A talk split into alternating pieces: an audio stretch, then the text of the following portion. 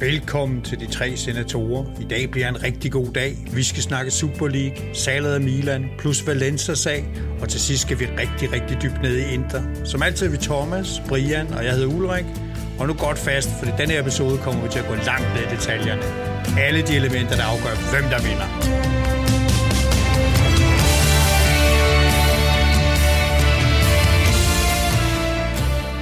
Velkommen til de tre senatorer. Det er den anden udsendelse, og vi er rigtig glade for, at I ser med og hører med, og vi er rigtig glade for jeres tilbagemeldinger og alle de kommentarer, I har givet. Vi er som sagt stadigvæk glade amatører på det her, men vi prøver hele tiden på at forbedre vores udsendelser. Og til den her anden udsendelse, der har vi faktisk været ude og købe mikrofoner alle sammen, så lyden skulle gerne være bedre. Og Thomas og Ulrik har været ude og investere i øh, den store Instagram starterpakke. Så nu kan det være, at der bliver trutmund, og der bliver kavalergang hen ad vejen også. Men øh, vi udvider.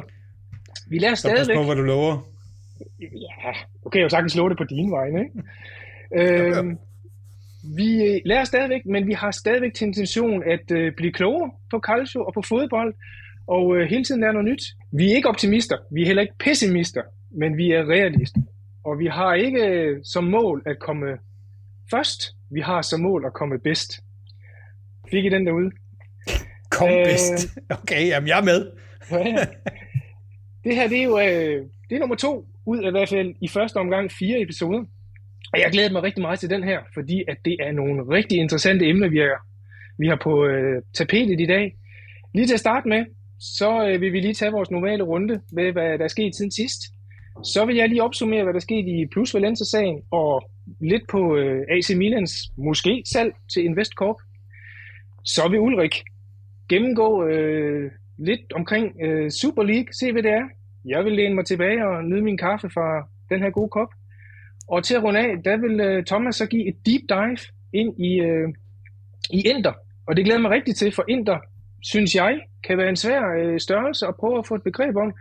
Så jeg er glad for, at Thomas han tager os lidt med ind i maskinrummet og gør os klogere på, hvad, hvad Inter er for en størrelse. Vi... Øh, Lige inden jeg giver ordet videre til øh, de to herrer, så vil jeg godt lige øh, slå et slag for alle de her fanklubber, som der er øh, ude, i, øh, ude i det danske land, og specielt på Facebook, hvor vi øh, gerne vil øh, lige henvise til, hvor, øh, hvor de er henne derude af. Der er i hvert fald nogen på Facebook, som vi vil anbefale jer at gå ind og følge, give et like. De laver et stort arbejde med at opdatere omkring deres klub. Der er tre for Juventus, der er en for Inter, og der er tre for Milan. Gå ind og giv dem et like. Og er så, I dogne over i Inter, eller hvad, Thomas?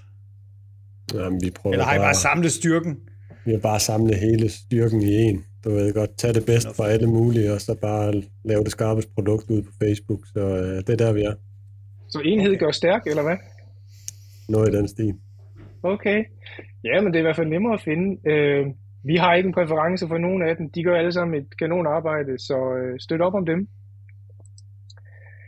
Jamen, øh, så har vi jo sådan en øh, fast rubrik, hvor vi lige skal følge op på, hvad der er sket, øh, siden vi snakkede sammen sidst.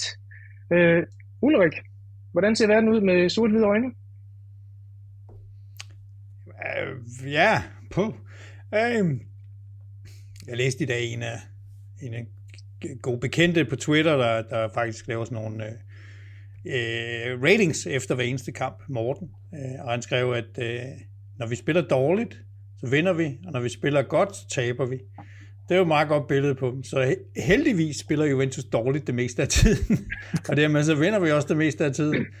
Øh, den sidste kamp var i går mod uh, Sassuolo, som jo viste os, hvordan man skulle spille fodbold, men vi viste dem, hvordan man skulle vinde pointene.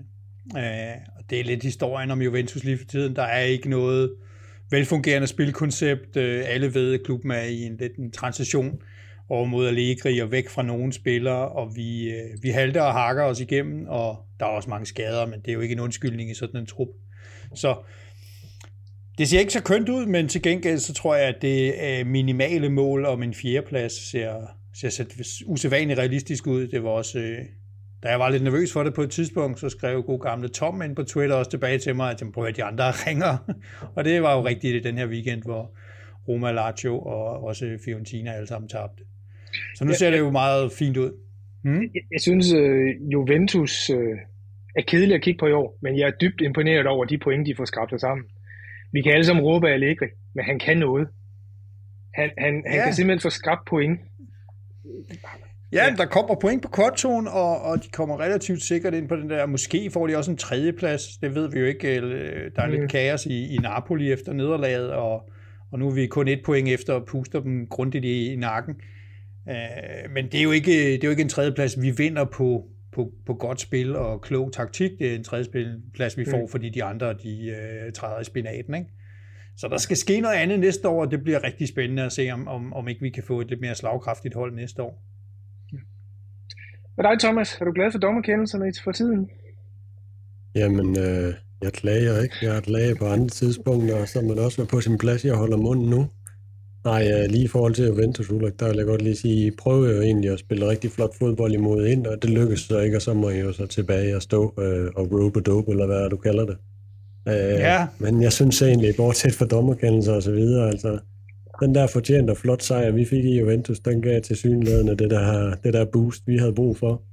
Nu, øh, nu er hele planen fuld i, i, i fem kampe. Øh, avancement til Copa Italia-finalen, hvor at, øh, mig og Ulrik får et drabeligt opgør her om øh, knap en måneds tid. Så, øh, ja. så jeg er både glad for dommer, og jeg er glad for Inter lige i tiden. Ja. Jeg kan simpelthen ikke komme det, over det. Den der kamp stadigvæk, den der Juventus-Inter-kamp, som vi burde have vundet. Øh, og verden ville bare se anderledes ud. Inter ville være i problemer og hakne og haltende og masser af kritik. Vi ville være flyvende og formentlig ikke have smidt de der dumme point af Bologna og andre steder. I serie ville være spændende på en anden måde, men øh, nu blev det, som det blev, så, øh, så må du nyde det. Og det er jo noget, det interessante ved fodbold, det er jo, det er ikke maskinelt, det er ikke beregnbart, det er relationelt, det vil sige, en fuck op eller god sejr influerer allerede de andre, og så giver en god proces eller en dårlig proces derfra, ikke? Til det. Ja. Jamen altså, fra, fra Milans synspunkt, så synes jeg jo, det, det, det ser jo stadigvæk godt ud. De ligger jo stadigvæk nummer et. Nu bliver det jo virkelig spændende, hvad Inter gør i Bologna. Altså, alt andet end tre point, så, øh, så stråler solen jo over den rød-sorte del. Øh, det, det er jo ikke fordi, det nødvendigvis er fejende flot fodbold, det Milan laver, men det er edername entusiastisk, og det er initiativrig. Og så har de bare Grinta. Altså, øh, når, når jeg siger ordet Grinta, så tænker jeg altid på Barella, for det er ligesom den lille bitte taget af. Men det har Milan edername også, og det har de i Tonali. De giver ikke op. Modgang, det gør den nærmest bare stærkere, og de bliver bare ved med at klø på. Og øh, det er virkelig godt karakteropbyggende for sådan et relativt ungt hold. Og øh, blive ved med at knalde på, indtil øh, der scores. For at score, det har de edderbanke problemer med. Øh, det er virkelig det der med at lige at få bolden i mål, fordi at chancerne kommer derudaf. Men den der angriber, den der Lautaro, Vlahović, et eller andet der, ikke, som bare lige på tre chancer lægger en ind, ikke? Altså, åh, han ville være dejlig at, at have lige nu i, øh, i en rød-sort trøje, men... men han er der ikke nu, men alligevel, så, så skraber de point sammen, og det er på det. Det, det er virkelig en spændende afslutning. Jeg vil så sige for mit vedkommende, og det kan være en presbold på, til Thomas, så skulle Milan blive nummer to i år. Det ville være en skuffelse, men det ville være til at overleve, for Milan er bygget til Champions League i år, og så tror jeg næste år, uafhængig af hvem der ejer klubben, så ser vi den gå efter Scudetto, fordi der bliver købt ind til at tage et niveau op på det. Og så kan vi virkelig tage med, og så vil det måske være en fiasko ikke at vinde som sådan. I hvert fald en del af det.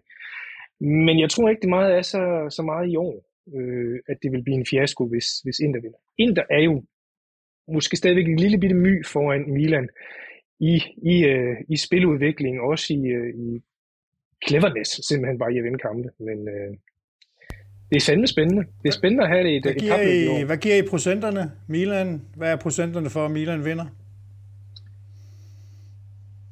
Kan jeg komme med et bud? Nej, du kan få lov til at komme med Inters, Inters procenter. jamen, jamen, jeg vil sige, den... den øh... Jamen, jeg, jeg vil sige halvtreds halvtreds lige nu. Men den kan ændre sig, den, den kan ændre sig kolossalt, hvis de vinder i Bologna. For så tror jeg ikke bare, altså Inter er på en opadgående kurve, de kører godt, og den får rigtig momentum, for det er den der kamp, der bare har været udsat og udsat, og den er træls og vinding. Omvendt set, får de et, et uafgjort der, så tror jeg faktisk godt, Inter kan miste et momentum. Det er en påstand. Hvad siger Thomas? Ligger det hele i Bologna-kampen? Øh, ja, det gør det. Øh, jeg siger alligevel tres fyrre inden Bologna-kampen, fordi Inter spiller, som de gør lige i øjeblikket, og fordi Bologna mangler et par mand, så vidt jeg lige har kunne se. Øh, men generelt vanvittig serieafslutning. Øh, jeg synes, det tipper frem og tilbage. Det er sådan et pendul, der, der bare står og svinger, hvor at hvis Milan de tabte point i Lazio, eller endda tabte kampen, jamen så... Øh, Så ville det være en fiasko, hvis ikke Inter kunne køre den hjem, og så scorer Tonali til sidst. Og så er vi igen ude i næsten halvtreds halvtreds land. Så det er, det er lang tid siden, jeg har set sådan en afslutning. Den kan jo, den kan jo i princippet gå til aller sidste spilledag, ikke? Jo. jo. Og øh, så, bliver det, så bliver det rigtig spændende. Så vil jeg håbe på endnu en femte maj, var Thomas? Øh, nej, men jeg tror, vi er ude i, det hedder den toogtyvende maj, så stadigvæk noget med total, no. men øh, heldigvis ikke nul foran, fordi den, øh, eller øh, undskyld, toogtyvende maj, ja, det var femte maj. Øh, men nej, øh, toogtyvende maj, jeg tror faktisk, det var der, Inter de vandt Champions League i tyve ti, så øh, den dag, den plejer vi jo at have, have held med. Heldesprøjten. Men hvis vi skal runde runden af, så synes jeg egentlig, det er vel runden, hvor Napoli, de lidt øh, nedsmelter. I, øh, i Empoli, så på den måde så er det jo godt for Inter at have sådan en lejesvend ude som Pinamonti, der lige kunne være med til at sige farvel til, til deres mesterskab. Det ser det i hvert fald ud til, så tog de lige øh, en måneds tid. Hvad laver Napoli? Så, øh. Hvad laver Napoli de sidste ti minutter? Altså jeg så det ikke, jeg, jeg fulgte det på livescore, jeg skulle til noget andet. Jeg tog de sidste øh, ti minutter på, øh, på replay, fordi jeg fulgte den heller ikke den kamp, men øh, det er bare uforklarligt, hvordan det kan ske, det må man sige. Ja, ja. Jeg så anden halvleg, for jeg troede egentlig efter første halvleg, den, den så jeg på livescore, og så tænkte jeg, jamen, de, de, den kører de jo hjem, altså. Så så jeg den på, på anden halvleg, og jeg synes jo, der sker det med Napoli, som der skete, dengang de spillede med Milan, de, de virker som om, de holder op med at spille. Øh, lidt, lidt, ja, det er jo svært at hvad det er for en gruppedynamik, der går i, i gang der, eller hvad, men, men de, de, og så er Empoli jo et hold, der, der siger pænt tak, og så... Øh, tager en plads ved bordet, og så tager også alle hoveder og forretterne og desserter dem med. Og øh, det er jo sådan set godt nok i en professionel verden, men, men det er jo lidt skræmmende, at et professionelt hold lige pludselig mister lysten til at vinde, som jeg lidt ser dem gøre, ikke? Fordi de har jo evnerne, de har jo chancerne. Men det forklarer så, synes jeg, noget, at øh, så ser man bagefter, at øh, de Laurentis sender dem alle sammen i, i Retiro, ikke? Øh, som straf, ikke fordi det nødvendigvis det skal... i bedre form eller noget, ikke? Det, det er lidt utroligt, vi skriver toogtyve, og man stadigvæk tror, at det, det får professionelle fodboldspillere til at lige pludselig performe bedre. Lad os nu se, Ej, det, hvis de nu vinder resten af kampen og tager, og tager sgu ja, det, det så... Være, men, men det har jo ikke virket nogen gange tidligere. Altså, det virker Nej. jo ikke, det der. Altså, andet du får nogle superspillere. Ja, Gazzetta havde jo en opgørelse over, at det her, de har gjort siden to tusind og femten, ved de, der, de sidste træner, de har, og ingen træner havde bakket op om det. Det synes jeg jo også er lidt karakteristisk. Det er, fordi den, der går tættest op af spillerne og kan fornemme, hvad skal der til her, ikke? Bliver overrulet af en eller anden,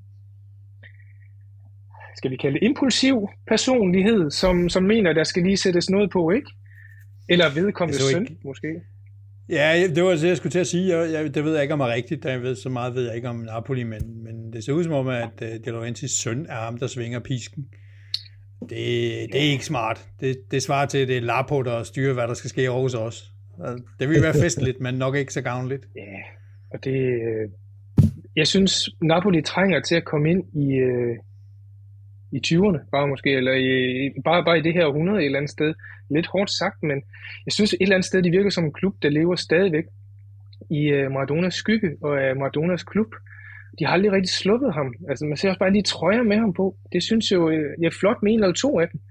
Men alle, alle kampe er jo, er jo altid fuldt efter billedet af, at nogen har været henne og ligget sjal eller blomst på øh, Maradonas øh, hvad hedder sådan, mule, øh, det der sådan, øh, sted, ja. Hvor man går hen for at og, øh, og tilbede ham. Og det er jo smukt, der, men kom nu videre som klub.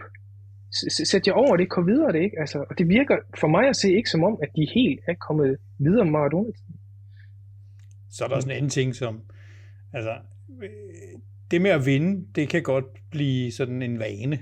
Øh, og det med ikke at vinde, det kan også godt blive en vane, hvor man bliver noget øh, nervøs og bekymret og tænker sig, jeg synes det tit med Napoli, at når det virkelig kommer, når det virkelig kniver, jamen så, så kommer der for mange nerver på, hvor... hvor øh, Juventus, da de var sådan serievinder, jamen så, så, så gik man bare ud og vandt den næste kamp og satte tingene på plads, hvorimod... Og det, jeg ved ikke, om det er en specifik Napoli-sygdom, det tror jeg nu egentlig ikke, der er. Altså, Roma har også haft men, den. Ja, men jeg, nu, nu kommer jeg med en påstand, og det kan sagtens være, at nogen på Twitter og andre kan modbevise det. Jeg vil våge den påstand, Torino og Milano har et lidt mere germansk blod i sig. Det vil sige, vi ved godt, vi er gode, men vi skal ikke gå rundt og øh, lave kæmpe øh, eufori i byen og med fest og farver og til langt ud på natten, fordi vi er mester nu, og lægge pres på holdet. Igen en påstand, at, at i Rom og i Napoli, der er det måske lidt mere sydlands temperament at sige, vi har næsten vundet, vi har næsten vundet, det bliver så godt, drømmen lever drømmen. Og det skal vi hele tiden sørge for at, at, at minde holdet om, hvor de måske i virkeligheden bare har brug for ro og fred til at koncentrere sig. Du kan få en, du kan få en fremtrædende post i Liga Nord. Ja, ja. Om hvor, I, hvor cool de er over på, og hvor skøre de er nede sydpå.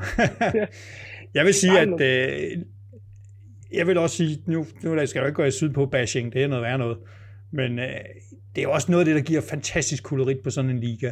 Altså, de der kampe nede i Syditalien, hvor det bare brænder helt sammen, og da vi stadig havde hold på sit, øh, hvad hedder det, Sicilien, ikke? Mm. Og kæft, det var sjovt, altså. Øh, så, så det er også noget af det, der virkelig... Og så er det jo også sjovt med Roma. Ja, de, de bidrager til underholdningen år efter år. Ja. Yeah. Det, det, det må blive et special, vi engang laver med Roma, fordi at business casen er jo lige til, men der er jo ikke en eksekvering, så at sige, hvis man nu skal blive i, i løvenes hule-terminologi eller sådan noget andet, ikke? Der mangler virkelig et slutprodukt. Ej, de, der. Ja, de halter lidt. De halter lidt. Vi er i hvert fald Nå. derude, hvor man kan sige, at top fire, den er der i hvert fald afgjort nu, og så har du Europa League, hvor der, der er spænding om det imellem fire hold. Du har Roma, Lazio, Atalanta og Fiorentina, der vil ligge og kæmpe om de der tre pladser, må det være.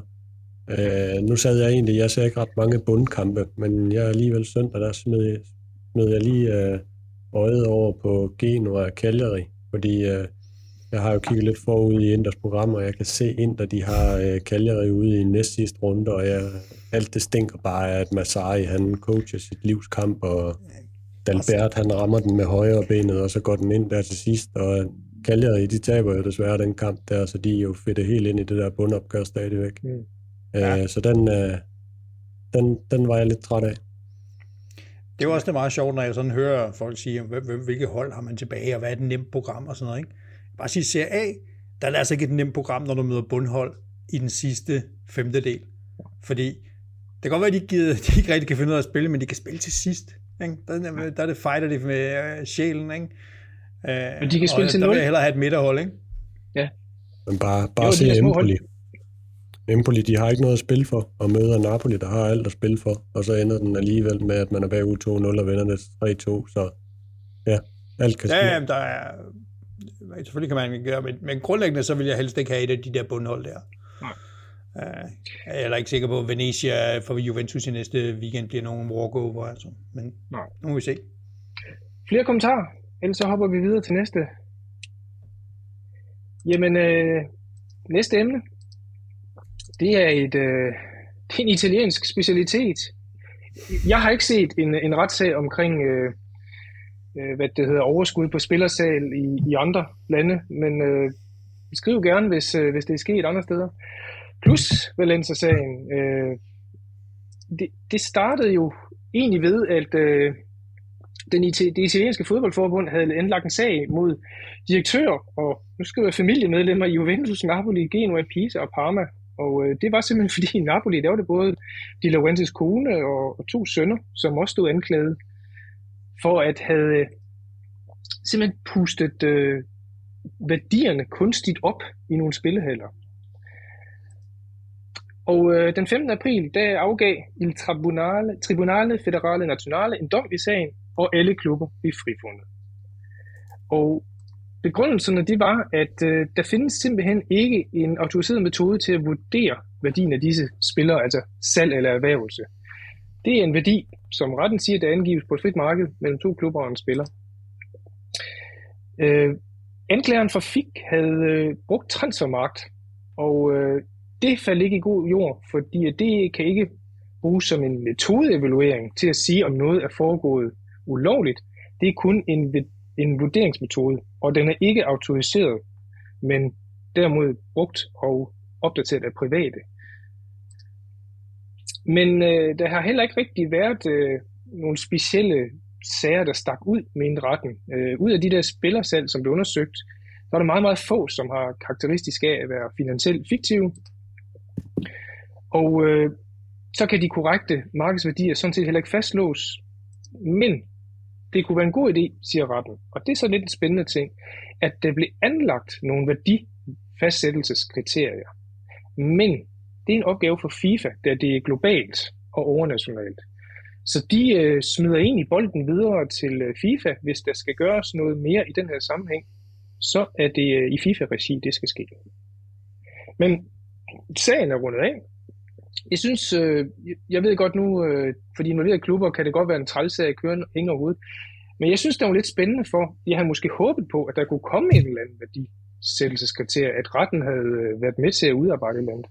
Det er den så ikke, men øh, sender den videre til FIFA. Altså, øh, jeg, jeg, jeg har lige et par kommentarer til det. Øh, for det første, så, så, så er jeg ikke overrasket over, at anklageren taber. For det er simpelthen den dårligst forberedte sag, jeg nogensinde har set i uh, italienske retssager. Det, det var så ringe, det de præsenterede, at de blev jo bare kørt over i sagen, uh, i retssagen. Uh, og det undrer mig virkelig meget, fordi det, altså, så dumme er de jo ikke. De kan jo godt se, at det her går ikke. Vi kan ikke lave vores egen lille cirkusmodel på baggrund af Transfermarkt, og så sige, her er problemer. Plus at deres model jo ikke engang indfangede nogle af dem, som vi alle sammen nok vil sige er åbenlyst problematiske. Uh, Pjanic Arthur er vel sådan posterboy for det, ikke? Sammen med Osimhen-handlen. De to er vel sådan set egentlig, hvad det hele handler om, og så er der en masse små handler nedenunder. Øh, og, og, og jeg synes, de var så dårligt forberedt, og de blev jo helt, øh, helt korrekt smidt ud på røv og albuer. Øh, for mig at se, så betyder det jo på ingen måde, at der ikke er et problem. Altså, Juventus har åbenlyst spekuleret i det her. Øh, og det har jeg også sagt flere gange før, både på Twitter og andre steder. Det, det, det er helt åbenlyst, at Juventus har haft et problem, og de har skulle skaffe nogle penge, og de har brugt den her maskine til det. Øhm, som det er, altså som historien øh, har vist, at man har gjort mange gange, ikke bare Juventus, men alle mulige klubber i Italien. Så, så jeg er sådan lidt... Øh, mit bud på, hvorfor de overhovedet har bragt den her op, det har jo været formentlig for at vise klubberne, øh, vi holder øje med jer, vi synes, det her er problematisk, og næste gang, så kan det godt være, vi er bedre forberedt. Ellers så kan jeg ikke se, hvordan man vil optræde og tage sådan et loss der. Hvad siger du, Thomas? I nåede jo lige ikke at blive indblandet, eller var I næste runde? Det kan godt være, at vi har været i en runde to. Jeg endte ikke, men jeg er helt, helt på linje med dig. Altså, de bruger Transfermarkt som kilde til deres værdivurderinger. Og så går ejeren af Transfermarkt ud og siger, at det er bare noget, vi sidder og hygger os med i vores fritid. Vi har ingen algoritmer eller en rød tråd. Ja, ja, i de der jeg er socialpædagog i fritiden. Ja, ja, faktisk. Så det er kun advokater, der kan være glade for den sag. Men jeg synes også, jeg synes sagen i sig selv, den er helt reel. Fordi problemstillingen og afhængigheden af det her Plusvalenza, det er et gigantisk problem for italiensk fodbold, og det bliver det bare endnu mere fremover. Tag C A's Plusvalenza. Øh, så er den højere end de kommercielle indtægter. Der er ikke nogen af de andre tre store ligaer i England, Spanien eller Tyskland, der, øh, der har så høj en plusvalenza i forhold til de kommercielle indtægter. De laver faktor to og tre gange øh, plusvalenza i kommerciel omsætning, og italienerne, de er bare øh, en sælgende liga, men deres andel af de her interne byttehandler, den er bare stukket helt af igennem tierne. Øh, og jeg vil altid påstå, at det blev en sovepude for klubberen, at det er sådan, man kan finansiere det. Øh, så kommer du ind i corona, stadionindtægter er væk. Øh, du kan ikke sælge spillere, fordi markedet det er dødt, og så bliver afhængigheden af det øh, endnu større. Øh, og den afhængighed har bare ikke været sund øh, for mig at se, og bliver endnu mere usund med det nye Financial Fair Play. Hvis ikke øh, forbundet, de, øh, de tager det her op og ligesom kaster en prøvebold op, fordi det er den eneste måde, jeg ser det på.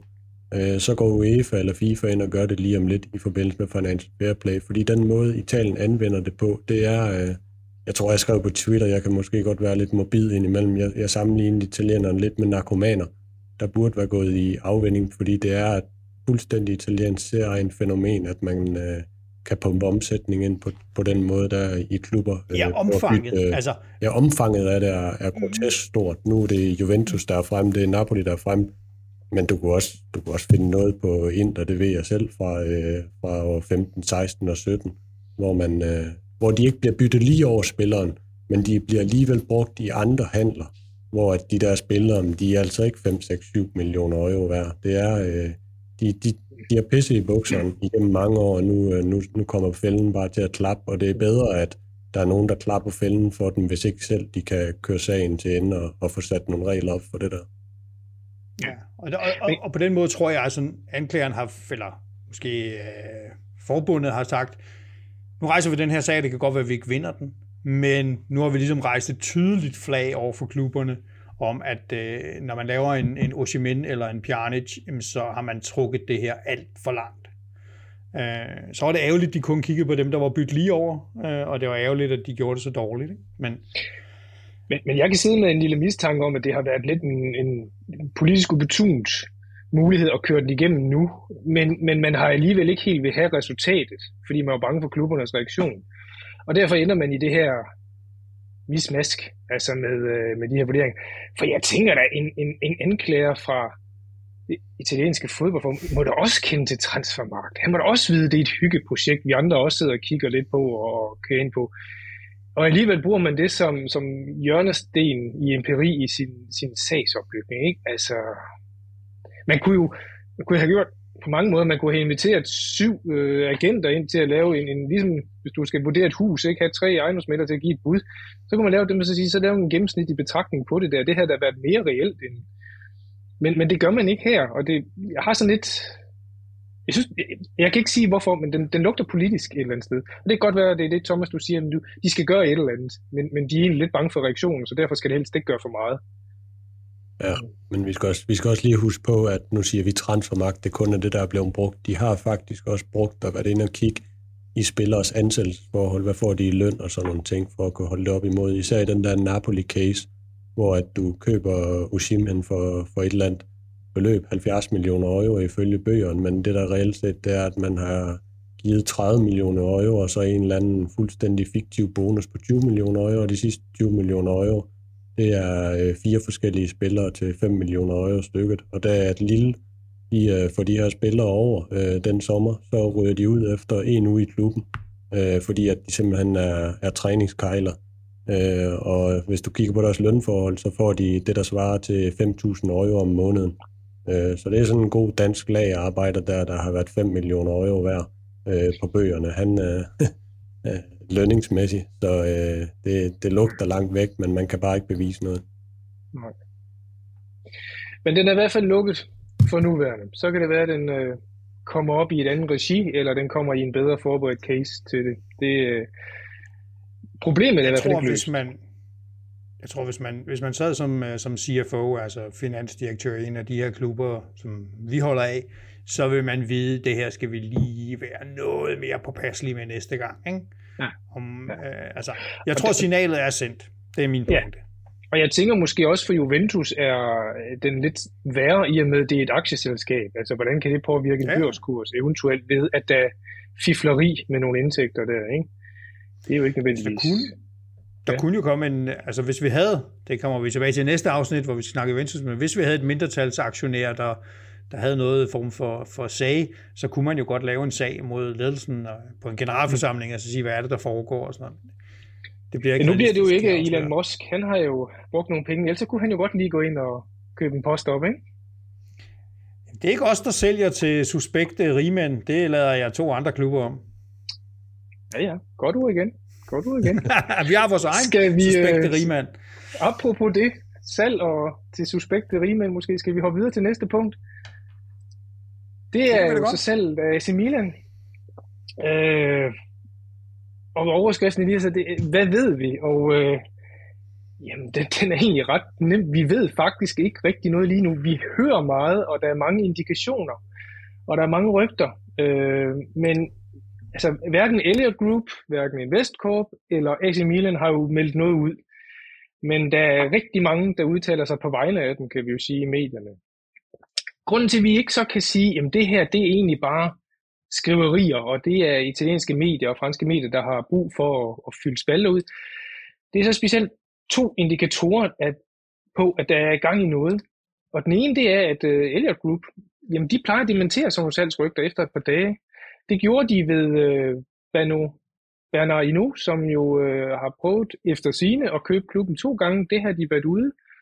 Elliott Group og dementerer to til tre dage efter de rygter, de opstod. Og det er igen øh, L'Equipe, som er to omgange kommet med det. Og der har Elliott simpelthen skudt det ned. Der, det har ikke noget på sig. Men i den her tilfælde, så har Elliott Group ikke været ude og dementere noget. Og den anden, jamen det var jo så øh, Investcorp, de kommer jo fra Bahrain, og Bahrains ambassade i England annoncerede på Twitter, at der var gang i en forhandling om at købe A C Milan. Den er taget ned igen, men øh, det var jo alligevel en interessant tweet, der kom der i et andet land øh, omkring det. Nu er Bahrain jo ikke større, end der er lidt landsbymiljø over det, så jeg tænker, at øh, de kender nok hinanden de forskellige steder. Men øh, det er en fræk måde at annoncere sådan noget på, synes jeg. Øh, men det er i hvert fald en indikation på, at der er noget i gang. Der er så mange Udløb. ting galt med det der, ikke? altså. Jo, og jeg, mit, mit bud lige den der, det er, at det har irriteret Elliott helt vildt. Ja, øh, det er det nok også gjort. Men ja. Jeg tror også, at vi jo gerne... Øh, nu bruger jeg ordet foregive. Det kan vi diskutere senere, når det bliver reelt. Man vil gerne foregive det her, det er et øh, helt øh, privat selskab, som, øh, som bare tilfældigvis også har tyve procent af deres øh, egenkapital fra Bahrain. Og, øh, og hvis det er tilfældet, så kan man jo ikke have øh, altså merger and acquisition øh, beslutninger, der bliver meldt ud af en ambassade i et tredje land og sådan noget. Altså det er jo helt crazy. Det sker kun i fodbold, det her. Ja, altså hvis, hvis jeg skal vælge den, øh, den lidt naive tilgang, så tænker jeg, at Bahrain er ikke så stor. Øh, dem, der sidder i ambassaden, kender Investcorp, Investcorp, og de kender også øh, emiren dernede. Der. Det, det er sådan lidt en, en stor landsby, ikke? Øh, sådan, de er ikke så mange. Så i lidt i entusiasme over, juhu, øh, vores lille bitte nation her bliver lige på verdenskortet med en stor international brand. Det skal vi sgu da tweete for fanden, ikke? Vi har ikke noget at lave alligevel. Det er sådan den, den naive del af det, ikke? Den, den mere kalkyliske, det er jo måske Investcorp, der siger, ved I hvad? Vi kan ikke selv melde ud, men øh, kan vi ikke lige få vennerne derovre, fra ambassaden derovre? Investcorp har jo ført også et hovedsæde i, i London. Det kunne jo godt være, at der var et connect der med at sige, der er noget på vej her, og har en eller anden øh, interesse i at holde en gryde i kog på det jo. Det er det. Men, men det er sådan set det, vi, vi ved lige nu. Øh, hvis vi skal følge nogle rygter, Så, øh, så, så foregår der en due diligence lige nu. Det vil sige, at Investcorp kigger regnskaberne og alle aktiverne igennem i Milan for at finde ud af, at det ikke er en, øh, en rusten bil, som øh, ikke kan køre, og, og alle de der sådan, så flotte tal, de egentlig også holder vand. Øh, der skulle ske en overtagelse primo maj, øh, er der konsensus om i rygterne. Nu så jeg lige øh, Il Solo øh, fireogtyve år, og de... De meldte ud, at det måske kunne ske på fredag, den niogtyvende april. Og de plejer ikke nødvendigvis at tage fejl. De, de, kan godt, de kan godt have ret i noget af det, de siger. Så det er måske, ved den her uges udgang har vi måske en afklaring på, hvad der sker til på det. Så når der så er der en, en ny ejer i Italien, så er der jo altid øh, tre hundrede millioner euro, der bliver tilført. fem hundrede millioner euro eller hundrede millioner. Og øh, nye spillere, der skal til Sterling eller Lukaku eller, eller alle mulige andre. Jeg, jeg, jeg, kunne godt, jeg, jeg kunne bare godt tænke mig, at øh, sådan nogle journalister spurgte om noget andet i stedet for. Det var for eksempel, at øh, hvad, hvad nu de her sådan, Investcorp, hvis de overtager Milan, vil de så fortsætte på den måde, Milan har kørt? Eksempelvis med det der respekt, eller respect, som Milan jo har sat sig i spidsen for at få mere inklusion, øh, mindre diskrimination, inklusion af homoseksuelle og alt det der, ikke? Den synes jeg skulle der kunne være en, et lidt frækt spørgsmål, en journalist kunne stille øh, sådan en, en, en uh, investeringsfond fra, fra Bahrain, om, om de vil køre videre med det, i stedet for alle mulige spillere det. Fordi det er jo noget, vi ender pille lidt ved klubbens D N A. Må ikke, må ikke vi får øh, meget mere at vide? Altså, Investcorp siger jo heller ikke noget før det her. Altså, Elliott og Investcorp siger jo ikke noget før det her, det er done deal. Så, så det, må vi, det må vi ligesom vente på, og så synes jeg også, vi skal tage det op igen og kigge rigtig grundigt på de her Investcorp, hvad det er for nogen, og øh, hvad vi kan regne med for dem, ja. Og så videre. Vi, og ellers så tager det jo ind i et andet emne, som vi også på et tidspunkt bliver nødt til at tage op i, som er de her, øh, altså, hvor meget, øh, i mangel på et bedre ord, lort, der kommer ud af, af tre fire italienske sportsaviser hver eneste dag. Ikke?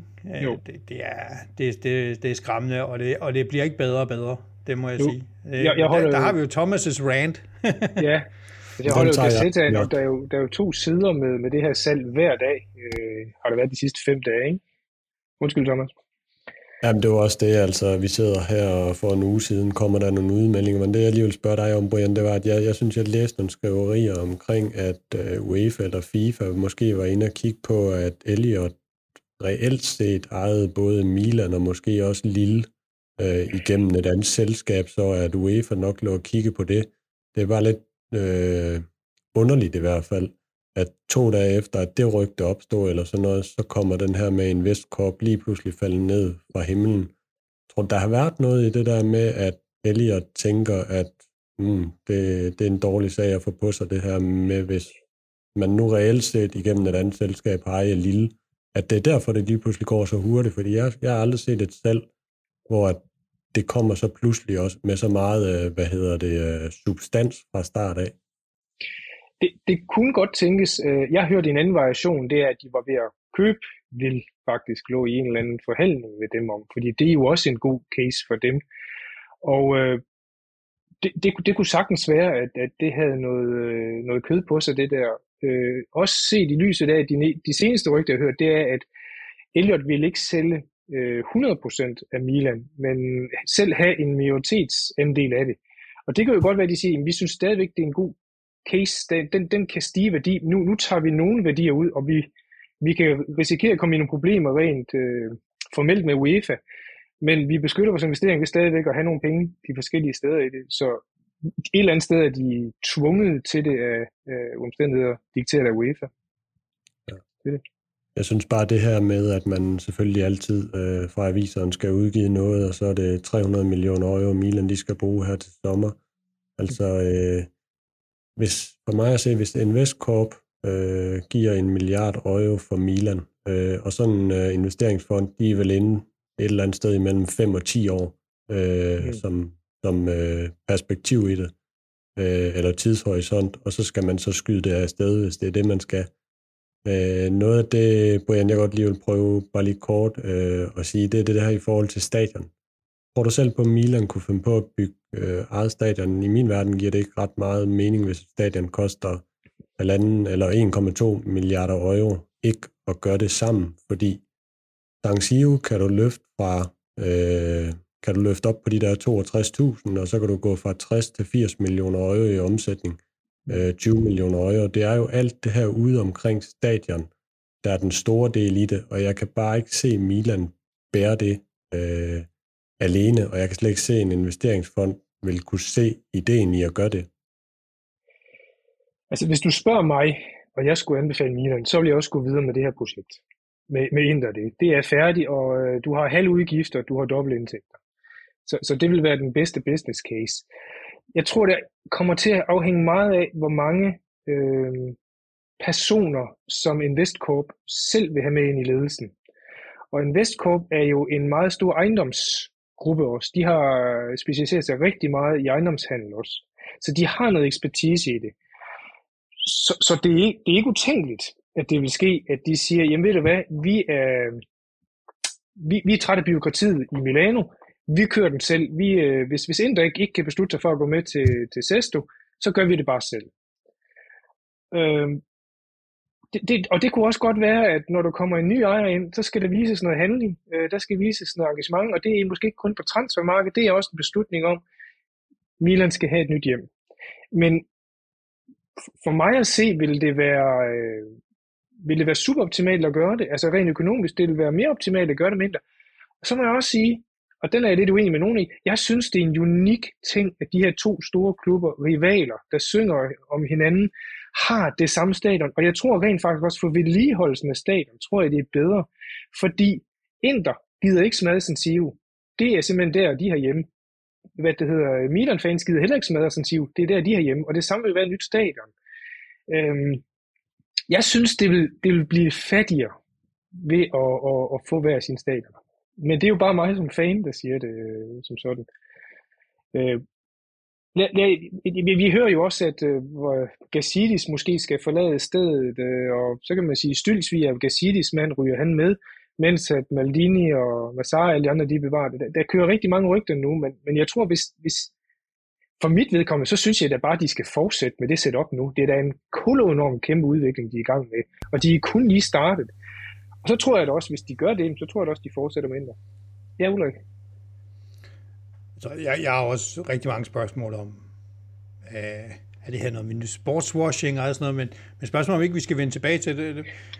Lad være med at gøre, ligesom vi hakker på italienske presse, og så vende tilbage, når vi ved noget mere. Øh, for det er sjovt at spekulere nu, men vi ved jo reelt, som der står her, ikke ret meget. Nej.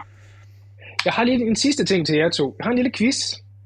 Investcorp, de, de køber jo rigtig mange virksomheder. De vil jo gerne have, have mange brands ind, og det er jo efter sigende også derfor, de kigger på Milan. Men øh, ved I, hvilket dansk hæderkronet øh, firma, som øh, Investcorp de ejer? Sige, de, ejer, de ejer hele firmaet i Danmark. Ja, altså det, det er et firma, som de ja, ejer, og ja. Jeg kan godt sige, det er inden for smykkeverdenen. Altså. Så gætter jeg bare på... Øh... Nej, det er ikke dem. Jeg ville bare sige Pandora, men nej.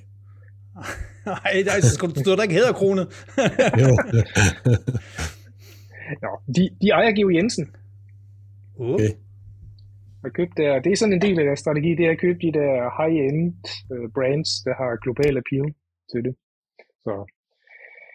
Godt. Jamen, øh, så hopper vi videre. Hvad siger du, Ulrik? Har du noget Super League på læben? Redningen for os alle. Det store, fantastiske Super League-projekt. Kom over Æh, til the dark side, eller hvad du siger. Ja, kom så, kom så. Åbn øjnene og vær glade. Jeg har overvejet lidt, hvordan jeg skulle sådan... Fordi der er jo mange ting, der er kendt det her, og folk kender historien og sådan noget. Så jeg har taget nogle ting frem, som jeg synes måske kunne være relevant, og jeg har også prøvet at tage en position om og prøve at sige, hvorfor er det, man gør det her med rationelle briller, og ikke bare sådan at sige, jamen det er, fordi alle folk er gode i.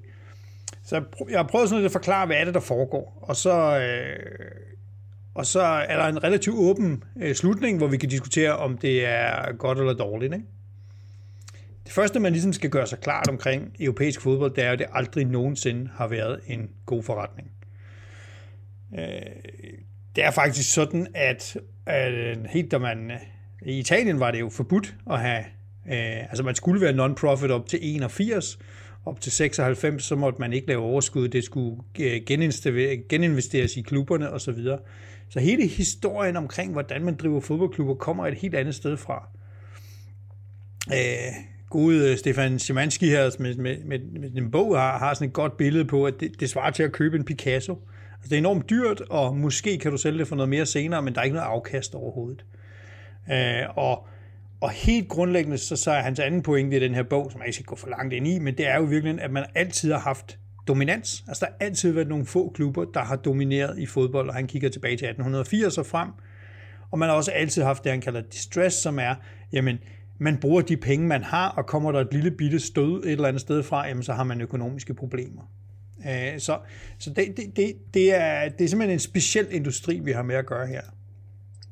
Og så, så er der sådan over tid etableret sig et hierarki, nogle folk, der gør det godt, og nogle folk, der gør det mindre dårligt, og så sker der to sådan virkelig interessante ting i, i moderne fodbold.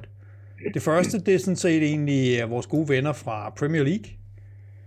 Øh, Det er en lang og sjov historie, fordi Premier League bliver jo sådan set etableret af klubberne, der bryder med ligaen, og så siger, ligaen kan I ikke sidde og tage jer af alt det sådan regulative, vi skal nok tage os af det kommercielle, vi stifter et nyt selskab, det selskab kommer til at hedde Premier League, vi sørger for alt det kommercielle, hele arbejdet omkring det der, vi skal nok selv indrette det her fornuftigt og sørge for, at ligaen tjener penge, og så skal man da ellers den onde lyme se, hvad der sker. Uh, man kan sikkert ikke læse det og se det på det her slide, men tilbage i toogfirs, da man startede, der, var, der havde man indtægter på omkring to hundrede millioner uh, pund, og de seneste tv-aftaler, der er det jo altså op omkring fem milliarder eller fem komma to milliarder om året. Så Premier League har ligesom vist vejen for, hvad er det, der kan ske, hvis nogle folk med kommercielle interesser overtager og drive et projekt frem for mere forretningslogik. Det kommer vi tilbage til. Og de simpelthen fordoblede... Har de simpelthen næsten fordoblet deres tv-indtægter de seneste tre år? Næsten. Ja, næsten. Altså, øh, så vidt jeg ved, så er det her ikke øh, inflationskorrigeret, men den har jo været relativt lav ja. inflation i de her perioder, så, så, så, ja. men det giver jo et meget godt billede på det, og specielt det der fra to hundrede millioner, da man starter, til lidt over fem milliarder øh, nu, ikke? Og, den, og den næste aftale bliver højere endnu. Det er jo et vanvittigt øh, projekt, der viser, hvad man kan, hvis man rent faktisk gør det ordentligt, ikke? Jeg tror, næste ting, år, de er på, jeg tror, de er på gange fire i Italien næste år på tv-indtægter ja. alene.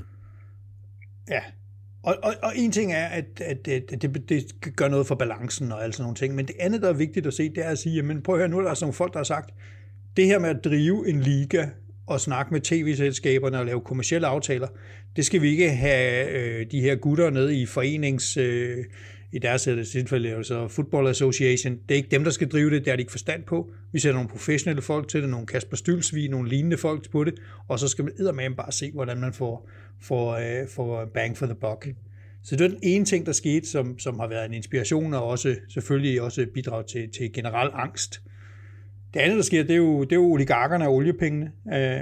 Vi har Abramovich, der køber i to tusind og tre, Vi har Manchester United, der, eller undskyld, Manchester City selvfølgelig, der blev købt i to tusind og otte. Vi har to tusind og elleve, der er det P S G osv., der vælter ind med nogle penge, som er usammenlignelige med, hvad man tidligere har haft i det her system. Altså det er nogle enorme chok, som ingen kan og vil konkurrere med, fordi vi taler i virkeligheden om, man skal konkurrere med statskasser.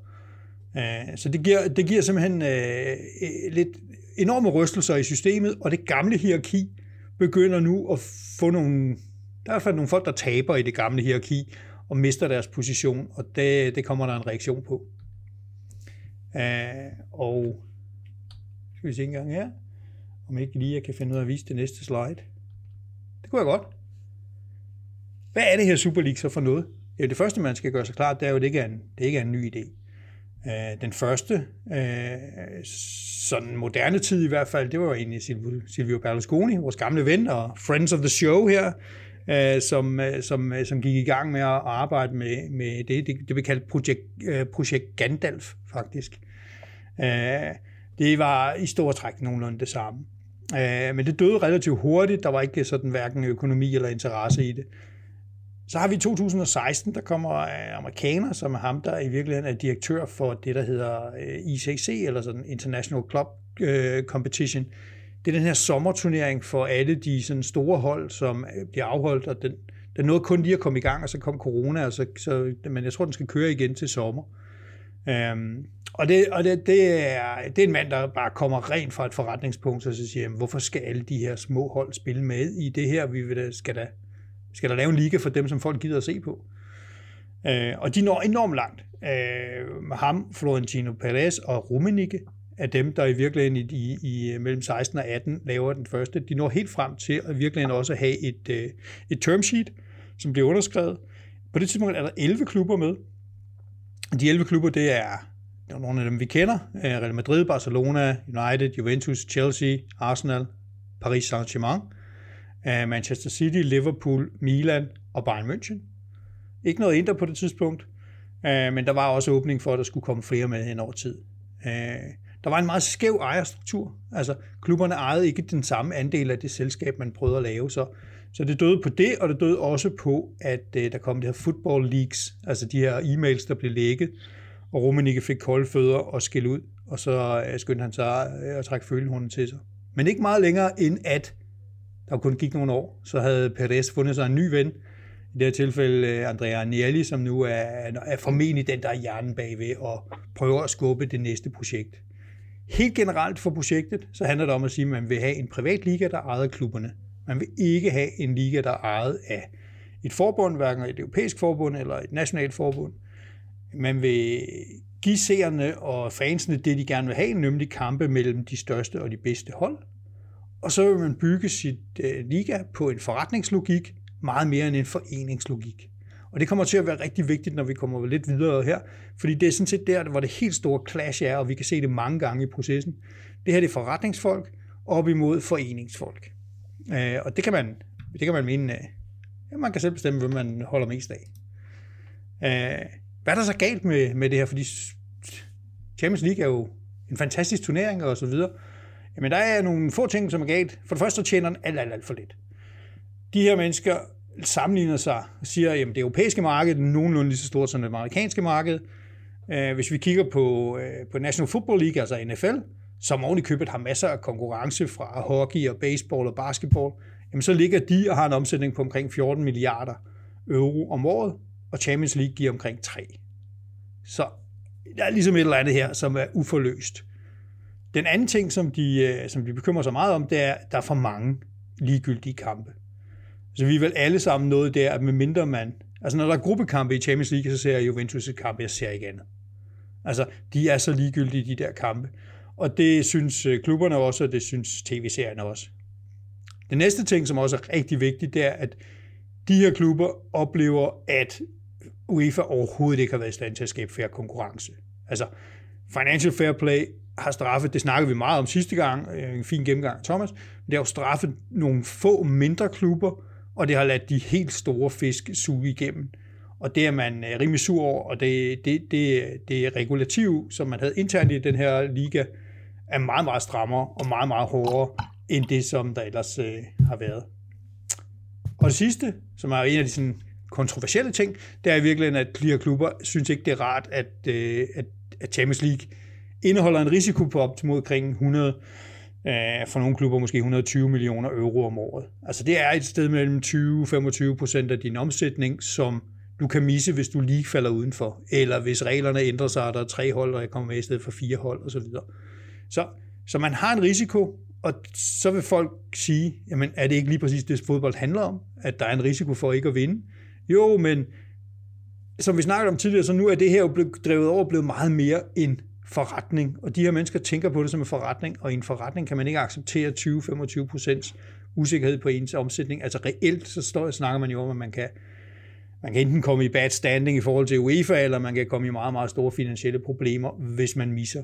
Og det, det vil man bare som ejer synes er, er rimelig øh, uacceptabelt. Så, ja. Og hvis vi spørger, hvorfor, hvorfor skal vi have en Super League, og man prøver at finde ud af, hvad siger dem, som er fortaler for det, jamen, så er der jo larmende tavshed. Igen, forretningslogikken. Når vi vender tilbage til de her mennesker, de taler via advokater og retssager og business cases og bindende aftaler, og ikke så meget i pressen, som vi i modsætning får masser af fra foreningslogikken, hvor, hvor U E F A's præsident eller formanden, han jo ikke laver ret meget andet end at tale til pressen i, i floromfundne vendinger. Men Agnelli lige præcis har jo, har jo et krav om, at han skal sige noget til sine til sin aktionærer hver eneste år, fordi han er et aktieselskab. Og der siger de fire ting. Så det er sådan den interne logik igen. Super League handler om en omkostningskontrol og en balanceret konkurrence. Lige nu har man ikke balanceret konkurrence på grund af de her statslige oliepenge, og man har problemer med omkostningerne. Sidste gang gennemgik Thomas, at, at U E F A's nye Financial Fair Play gerne vil ned på, på halvfjerds procent over. Efter tre år må man kun bruge halvfjerds procent af sine indtægter på, på, på lønninger til spillere og, og øh, træner. I, i UEFA... Undskyld, i Superligaen, der har man helt nede på femoghalvtreds procent. Så man er meget mere aggressiv. Man prøver at lave en forretningsmodel, der faktisk genererer øh, penge og overskud osv. Så har man en anden ting, som, som er overset af alle andre end Agnelli. Øh, solidaritet og gensidighed. Øh, de her klubber har committet sig til at sende otte procent af deres revenue ned i systemet til andre klubber. Og de har faktisk også været åbne for, at det kunne være øh, noget som UEFA, der kunne gøre det. Altså de vil gerne give penge til UEFA, eller UEFA fordele dem ud i systemet. Som minimum, altså så vil de starte på fire hundrede millioner euro, og det er omkring det dobbelte af, hvad UEFA giver i dag fra Champions League. Så deres pointe er at sige, at der kommer mange flere penge ned i systemet til bredde idrætten med vores projekt, end der gjorde med UEFA og UEFA Champions League. Og den er jo lidt sjov, den der Ulrik, fordi det er jo netop det ja. Parameter, så nogen som UEFA, de slår på at se de der onde gutter over i The Super League. Der ryger ikke penge ned til græsrods, super og alt det her. Øh, ligesom der gør vi også, hvor at i UEFA, der sender man penge ud til bredde fodbolden og alt det der. Men det er det åbenbart med i Superliga, at de også sender noget ned igennem systemet.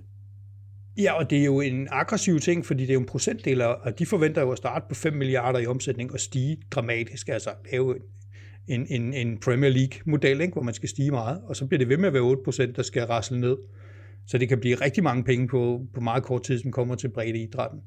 det kan man jo godt gøre, for vi gennemgår senere, hvad man får ud af at være med. Det er ganske, ganske fordelagtigt, kan jeg afsløre.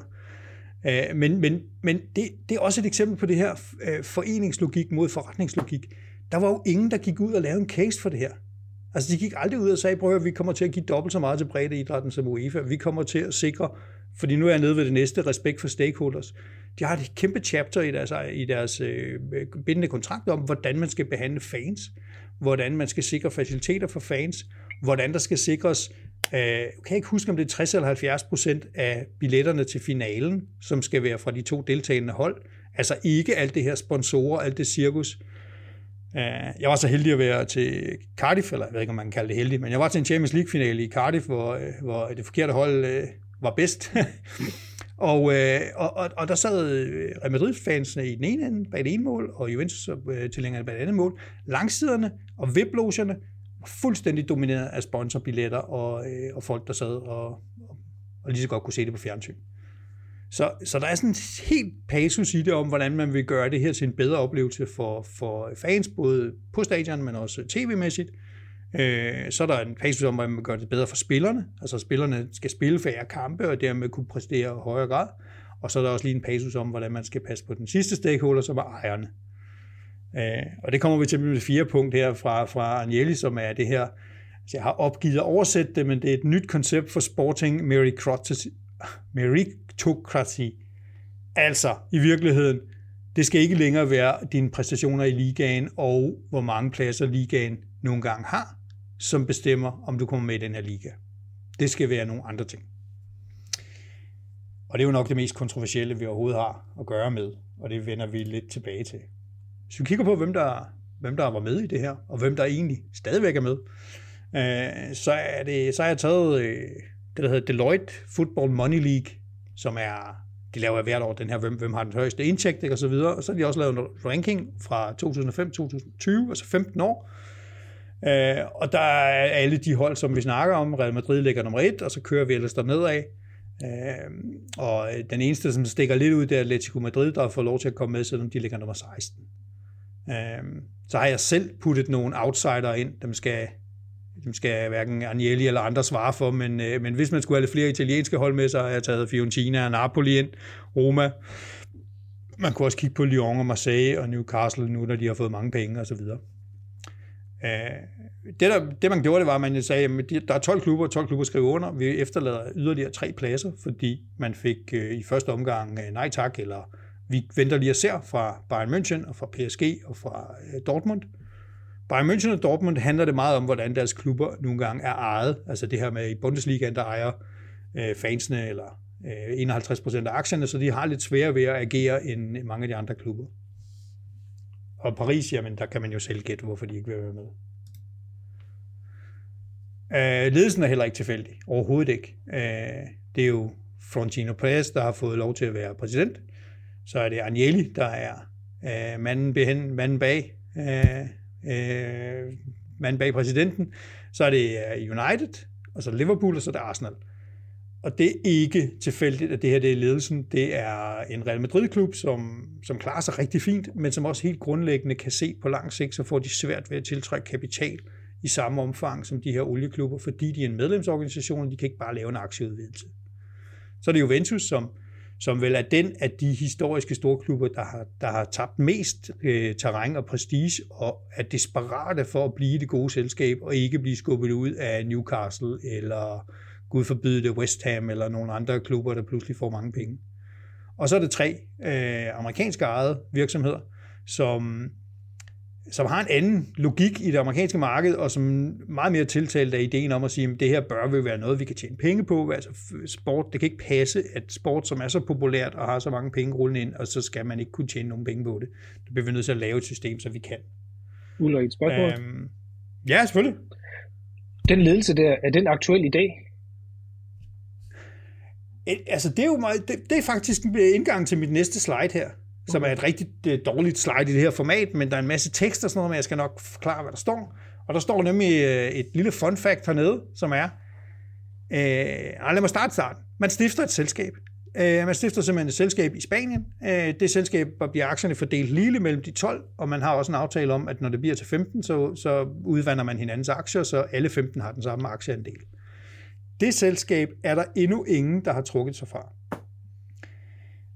Inter er i virkeligheden dem, som er lidt rumblings omkring, øh, de godt kunne tænke sig det, men det handler jo også om, at man har underskrevet en juridisk kontrakt.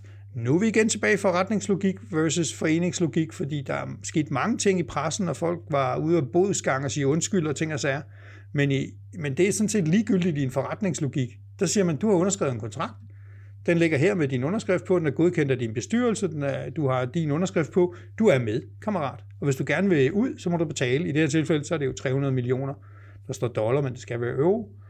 Øhm, Og det var jo det, man gjorde det, og det er stadigvæk gældende. Det selskab findes stadigvæk. Hvis man går ind på den vidunderlige og eventyrlige hjemmeside, der er for The Super League, som i virkeligheden består af en forside og en pressemeddelelse, så på forsiden, der kører alle tolv firmaers logo, eller alle tolv klubbers logo igen. Så, så i princippet er alle folk stadig med. Jeg ved godt, at At, at status for mange er uafklaret, og man har sagt ting i pressen og så videre, men juridisk så er alle folk stadigvæk med. Det man gerne ville gøre, det var at sige, vi laver den her kontrakt, vi ved fra rygterne, at øh, mange af klubberne fik et utrolig kort tid til at underskrive den. Øh, og det er jo et spørgsmål om at prøve at lave en, en, en, en hemmelig konstruktion med tolv meget store selskaber, hvor vi ved, at mange af dem vil lægge. Det var jo også det, der endte med at ske. Det kan jeg komme tilbage til, men så, så er det utrolig svært, og man kan ikke have det her liggende i flere måneder, som man har haft det med nogle af kernen, så er det ud til dem, og så fik de virkelig en uge til at behandle det og skrive under og sende det tilbage. Det, man havde på plads, det var et mål, et lån fra J P Morgan, som skulle finansiere den starten, og det handlede virkelig om, at klubberne skulle have mange penge lige i starten, altså en velkomstgave. Det varierede mellem to hundrede og fyrre millioner euro og et hundrede og tyve millioner euro, afhængig af, om man var A eller B. Det er det eneste sted, hvor jeg virkelig kan se, at man har delt dem op i A og B. Milan og Inter var på B-holdet, øh, Juventus var på A-holdet, øh, og den, den har man et, da man skrev den her kontrakt under, men jeg tror også, det er en af dem, der har givet problemer. Så havde man virkelig en forventning om at sige, at vi har et tv-selskab klar. Der er ikke nogen, der har sagt, hvem det var, men man er kommet meget langt, og, og, og ville formentlig også have lydhørhed hos mange tv-selskaber, hvis det kom til stykket. Og man regnede med, at man kunne lave en aftale omkring fem, måske op til seks milliarder euro per år. Så lavede man et model, der gjorde, at man skulle spille kampene mod hinanden. Altså det her et, et, et gruppespil, to grupper af, af ti hold, som så skulle møde hinanden hjemme og ude, ligesom vi kender. Så hvert hold skulle sådan set spille atten kampe, og så kunne man gå direkte videre, hvis man var top tre, og man kunne komme i playoff, hvis man var fire eller femmer. Uh, og det er jo altså kampe mellem de her klubber, som vi alle sammen gerne vil se. Altså det svarer til, at vi så Champions League var, var, var uh, ottendelsfinaler og frem hele tiden, ikke? Uh, så man vil få en masse fantastisk fede kampe. Og det vil tv-selskaberne gerne betale for, for der er mange folk, der gerne vil se det, og derfor så har man lavet en model. Den model var enormt uh, biased over imod, om man var stiftende klub, eller om man var inviteret klub. Altså der var femten, man regnede med, at man ville have femten stiftere, og så fem inviterede. Hvis man var en af de fem, så kunne man måske tjene to hundrede til to hundrede og halvtreds millioner, afhængig af, hvor man blev placeret hen i det. Hvis man var stiftende, så var det et sted mellem tre hundrede og fire hundrede millioner, igen afhængig af, hvilket land man kom fra, altså mange tv-indtægter, man repræsenterede, og øh, hvad hedder det, hvor man endte hen i placeringen. Som benchmark så, hvad tjente Inter på at være i Champions League sidste år? tres til femogtres. tres til femogtres, ikke? Man kan godt tænke sig at være med et sted, hvor man kunne regne med, at man fik tre hundrede til tre hundrede og halvtreds, ikke? Ja, som, også, stiftende, som stiftende klub, som du skriver der, Ulla Gull, ja, ja. Jeg så det der for et år siden. Øh, så de stiftende klubber får godt nok det der, men så når du er helt nede i øh, B-holden, eller hvad vi nu kalder den, med Milan Inter, så var de måske oppe på noget, der ligger hundrede til hundrede og ti. Er, er du sikker? Nej, nej, ja, ja, ja, de stiftende er de... Nu siger jeg femten, fordi vi regner med Bayern og P S G og, og Dortmund ja. kommer med, ikke? Så det er oh, de okay, det så det her så man, det er modellen, hvor du havde alle femten med som stiftende. Alle femten med som stiftende, oh. og så har du fem inviteret. Så ja. har du fem inviteret, så de, de inviterede, altså Roma, øh, Marseille, you name it, hvem det nu er, som er udenfor, og som i virkeligheden i den her model ville rotere fem nye næste år, ikke? Okay. De får en anden del. Vi kan, vi, det her er jo, det her er jo sådan et program, hvor vi godt kan tale detaljerne. Man sagde i virkeligheden, femogtredive procent af alle indtægterne fordeles ligeligt mellem stiftene, de femten. Så tager vi femogtredive procent, de bliver distribueret ligeligt mellem alle de tyve. Så du kan godt se, først så tager vi lige femogtredive procent, det er til stifterne. Så de næste femogtredive procent, det bliver så fordelt mellem de tyve deltagende. Så har man tyve procent, som bliver fordelt efter en nøgle omkring, hvor du ender henne, om du vinder eller du bliver sidst. Og de sidste femten procent, de bliver fordelt afhængig af tv, hvilke tv-volumer du repræsenterer. Altså, Italien har x antal tv-serier, U K har x antal osv. Ikke? Så det, så, så det at komme med ind blandt de femten, for det første så vil du få minimum et hundrede og tyve millioner, og du vil være sikret op omkring tre hundrede millioner, også selvom du bliver sidst.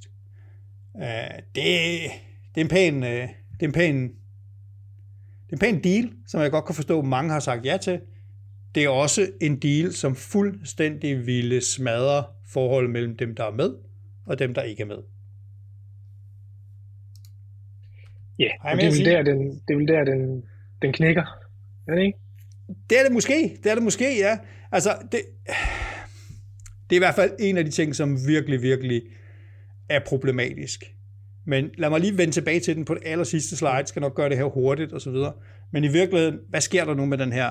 Altså, hvad sker der nu? Det, var det ikke færdigt? Har de ikke tabt, tabt de ikke den der P R-krig? Jo, jo.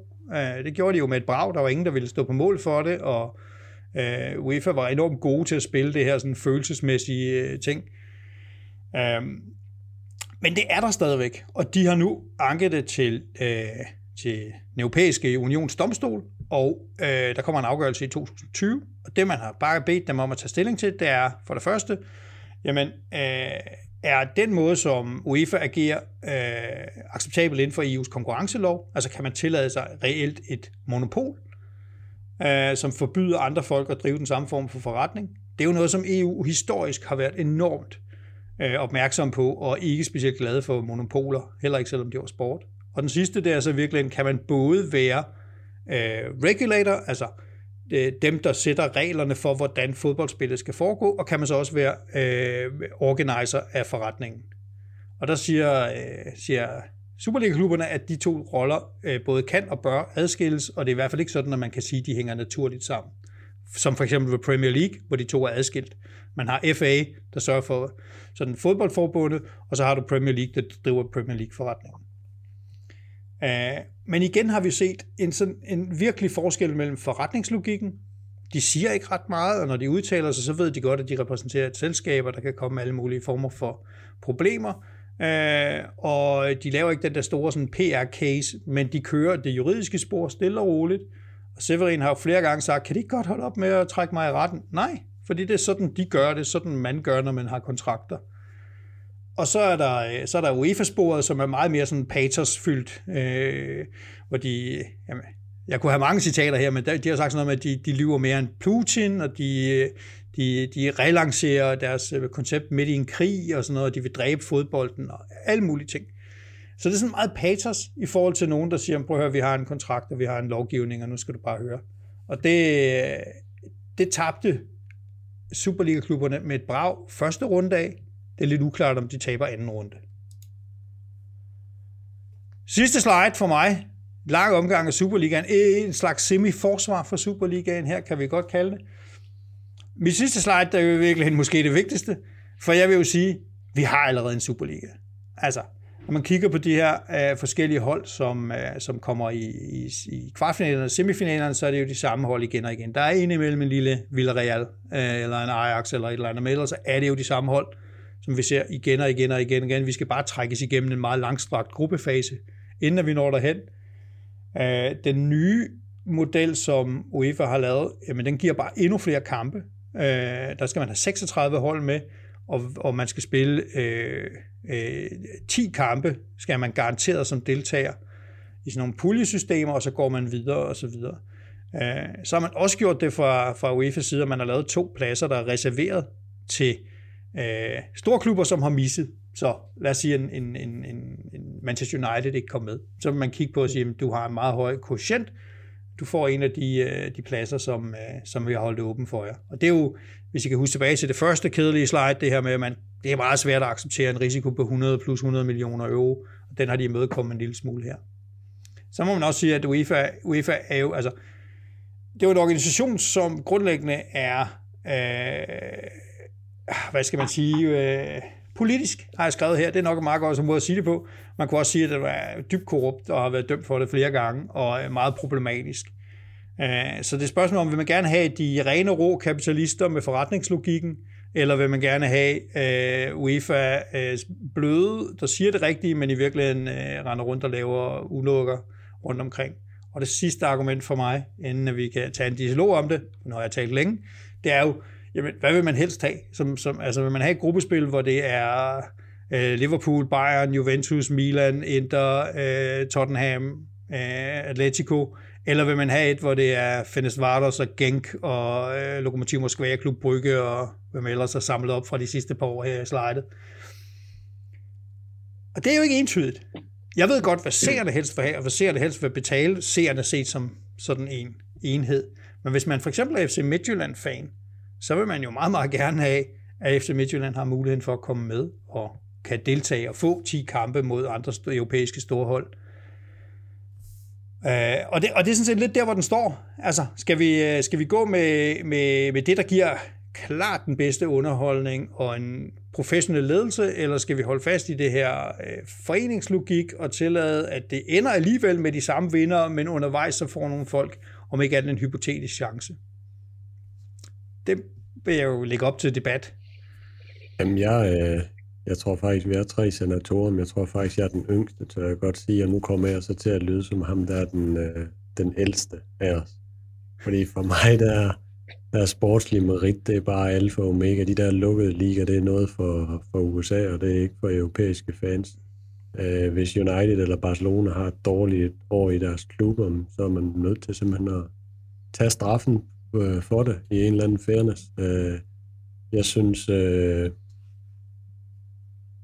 Jeg ved godt behovet for det her. Hvor kommer det primært fra? Det kommer fra Spanien og Italien, fordi det er de klubber, der har tabt det der kommercielle kapløb med, med Premier League for, for mange år siden, og så er det her sådan en måde på at, at komme tilbage. Men indhenter man så det forspring, eller bliver forspringet bare det samme, bare i en ny turnering? Det er svært for mig at gennemskue. Jeg synes bare med Serie A-øjne, og det er interessant for mig, at der for et år siden, Øh, hvor at Juventus, Milan og Inter hopper ind i det her. Og nu, nu vil jeg så godt lyde som ham der for den lille klub i Serie A, der skal tale imod det her.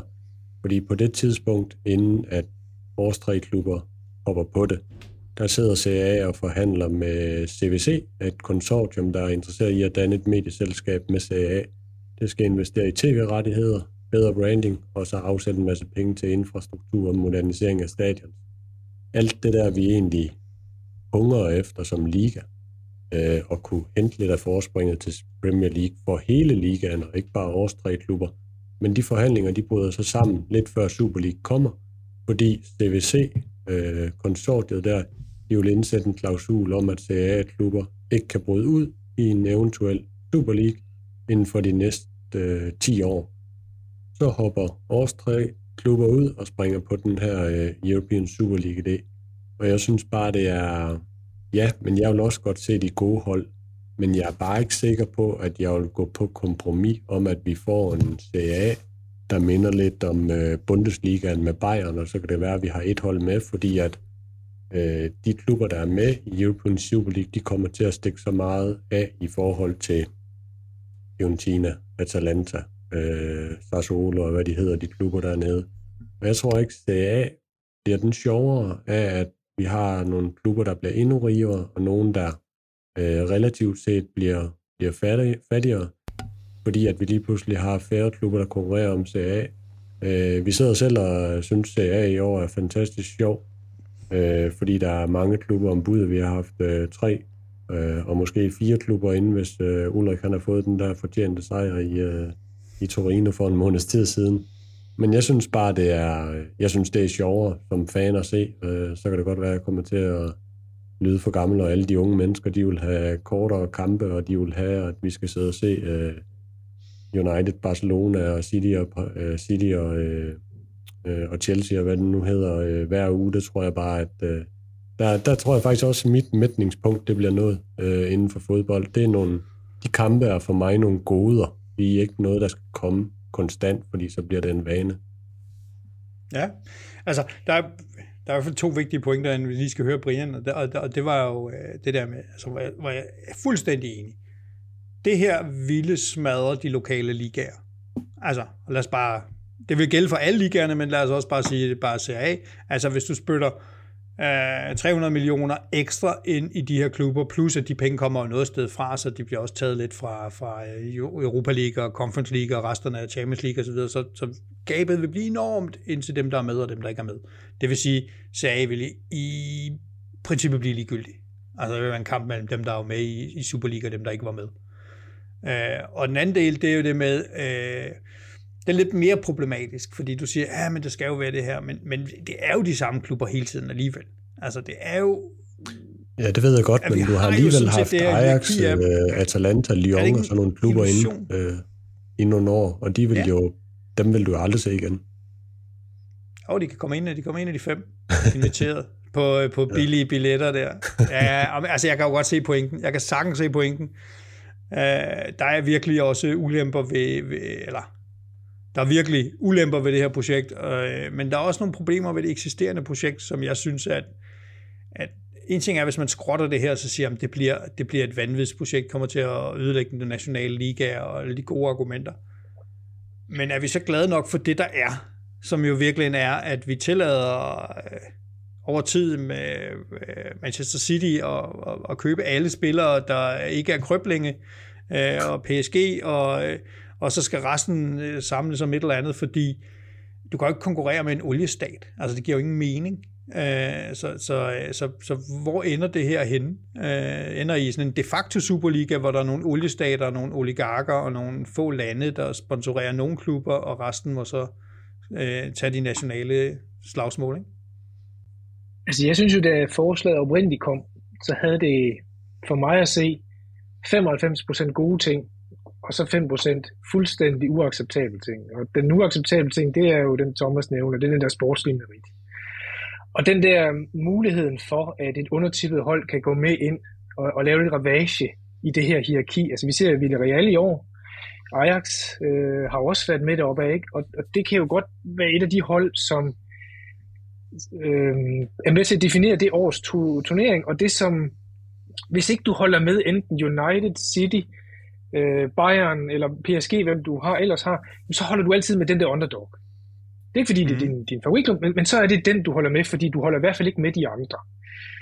Og det undrer mig meget, den måde det her bliver lanceret på. Fordi går man i detaljen med det, så er der super mange gode forslag. Der er jo den der med, som du siger, at, at du drypper penge ned til systemet. Der var også et forslag om lønloft. Der var også et forslag om flere penge til kvindefodbold. Et substantielt kæmpe løft til kvindefodbolden i det også, ikke? Der var super mange bedre fordelingsmekanismer i det her, end der er i, i, i UEFA i dag. Der var jeg bare ikke forstår, hvor de er totalt omtøgt. Det er lancering og promovering af det her. Fordi fodbold er følelser. Det her, det er jo, vi, vi kan alle undvære det, altså i bund og grund, ikke?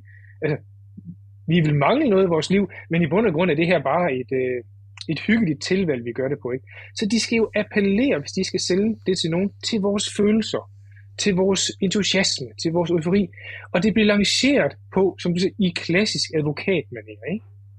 Ja. Det, det, det får du ingen fodboldfans med på. Som i ingen, fordi at hvem pokker gider at, at købe dyres trøjer og alt muligt andet billetter og det, og så køber det der, så ved du, hvad du har. Du har din egen korrupte virkelighed, men den kender du, og den ved du. Det blev lanceret som det her i høj grad var noget, der ville tilgodese klubberne i større indtægter. Ejerne dermed, ikke?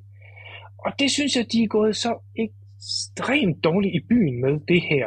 I stedet for at vende det hele om at sige, med det her, så vil vi generere rigtig mange penge for alle aktører i fodboldverdenen, og vi vil fordele det meget, meget mere øh, retfærdigt på tværs af det. Og nye kommende markeder, kvindefodbold eksempelvis, vil få et boost med os. Vi vil også lægge en dæmper på kapitalismen med et lønloft. Det, det er simpelthen kommet så skidt fra start. Og så, øh, så er det jo nemt for, øh, for UEFA og alle de andre, og så kører de der sådan, typer øh, mod, mod kommunikation med, de lyver mere end Putin eller andet. Fordi de, de står afpillede der, ikke? For, for mig skulle det her ja, være altså, serveret det, og, med nogle følelser på det. Og, og det er jo det, der... Nu sagde jeg jo den der gennemgang mange gange, det her forretningslogik mod foreningslogik. Ikke? Altså, de, de her mennesker, de siger, oh, fint, vi har den her stak med tolv underskrevne kontrakter. Vi har sikret os en domstol i Madrid, som siger, at det er go, så vi kan ikke blive stoppet juridisk. Vi, øh, vi har signet af på alle de her forskellige ting. Vi har også et website. Øh, nu, så viser det sig, at det var så Laporta, der lækkede det, ikke? Mm. Øh, kom til at lægge det lidt for hurtigt, og så siger okay, men bare go. Ikke? Vi har alt det her på plads, og så videre. Nu kører vi bare øh, øh, fuld skrue. Og så var der ikke nogen, der ville tage ansvar. Altså, der, der var ikke nogen, der stillede sig fra. Der var ikke en talsmand. Altså, Pérez, han stillede op i, nu kan jeg ikke huske, hvad det hedder, det her fantastiske spanske Real Madrid tv-show, som er... gør italiensk fjernsyn rangen stridig med folk, der sidder og råber og skriger mm. hinanden ind i hovedet. Men det var jo det eneste tv, der var på det. Agnelli sagde ingenting, fordi han var vicepræsident. Perez, han stillede op i det der ene, og så var det slut. Det var det. Vi siger jeg ikke tror, mere. Det her det er et eksempel på, timing is everything. Det her det er fuldstændig timet og lanceret på det forkerte tidspunkt. Og jeg ved ikke, hvad der er gået galt et eller andet sted i det, men, men de har bare ikke været klar. Og så tror jeg i bund og grund, de... de havde det været mig, der skulle levere sådan et form for meget dybt politiske buske, så havde jeg lavet nogle prøveballoner, og så havde jeg prøvet at lave en stemning på, eksempelvis det her med en lukket liga. Hvor slemt er det? Ah, der er kun halvtreds, det er en halvtreds halvtredser, så prøver vi. Eller, okay, det er en firs tyve, den dropper vi så. Vi finder en anden model, ikke? I stedet for, det kommer det hele, take it or leave it, det er pakken, jamen, så er der ingen, der gider have den pakke. Ja. Øh, og nu, nu, nu er det op ad bakke øh, med det, ikke? Men nu du siger yeah. prøveballon, øh, Brian, det, noget i det her kan jo også godt have været en prøveballon fra de italienske og spanske klubber. Fordi på den her måde, så får de jo lidt UEFA også øh, til troet i forhold til øh, at lave noget salary cap, eller det her nye øh, Financial Fair Play forslag, der er kommet, øh, og, og ligesom presse det ud af UEFA ved at sige, at vi har en model inden for det, og det er det, de italienske og spanske klubber, de godt vil have for at minimere lidt afstand til øh, det City-modellen. Øh, Jamen, det, det er rent gitning jo. Det, det er jo klart, at det nye, øh, nu hedder det ikke Financial Fair Play, hedder det bæredygtig, eller Sustainability Play. Sustainable. Øh, sustainable. Det, det har jo selvfølgelig nok kigget i den her retning, men man kan jo sige, at omkostningerne for at få det har jo været enormt høje, ikke mindst personligt for Agnelli og, og, og dem. Øh, plus nu står UEFA der som fanden kan med nogle helte, og det er de jo ja. ikke. Det er jo vigtigt at pointere, nej, nej, nej. at de, de er jo ikke græsrøddernes store øh, frontkæmper og, og, og dem, som sørger for, at øh, lille Bent eller øh, Hanne kan gå til, til god fodbold og der, ikke? Og, og det er de jo kommet til at stå, og det er jo på grund af klodset, klodset, hvad det hedder, lancering på det, ikke? Jeg tror, man, jeg tror, man var meget sikker på sikker i sin sag. Vi skal, vi skal selvfølgelig nok have den her lukket og sådan noget, mm. og, og vi kan jo kun spekulere, og lad os vende tilbage til det, når det bliver til noget. Men altså, jeg, jeg synes, det der var... Jeg prøvede at lave et forsvar. Et lille forsvar, mm. ikke? Uh, nu har jeg jo også en, en, en aktie i det med, med min gode ven uh, Agnelli. Men jeg synes også, der er virkelig store problemer. Thomas nævnte i hvert fald mm. et af dem, det her med, at det, det, det smadrer de nationale ligaer. Uh, Jeg er ikke helt så bekymret med det der med, at der er femten faste og, og fem ud og ind og så videre. Men jeg kan godt forstå argumentet. Det bekymrer mig ikke helt på samme måde.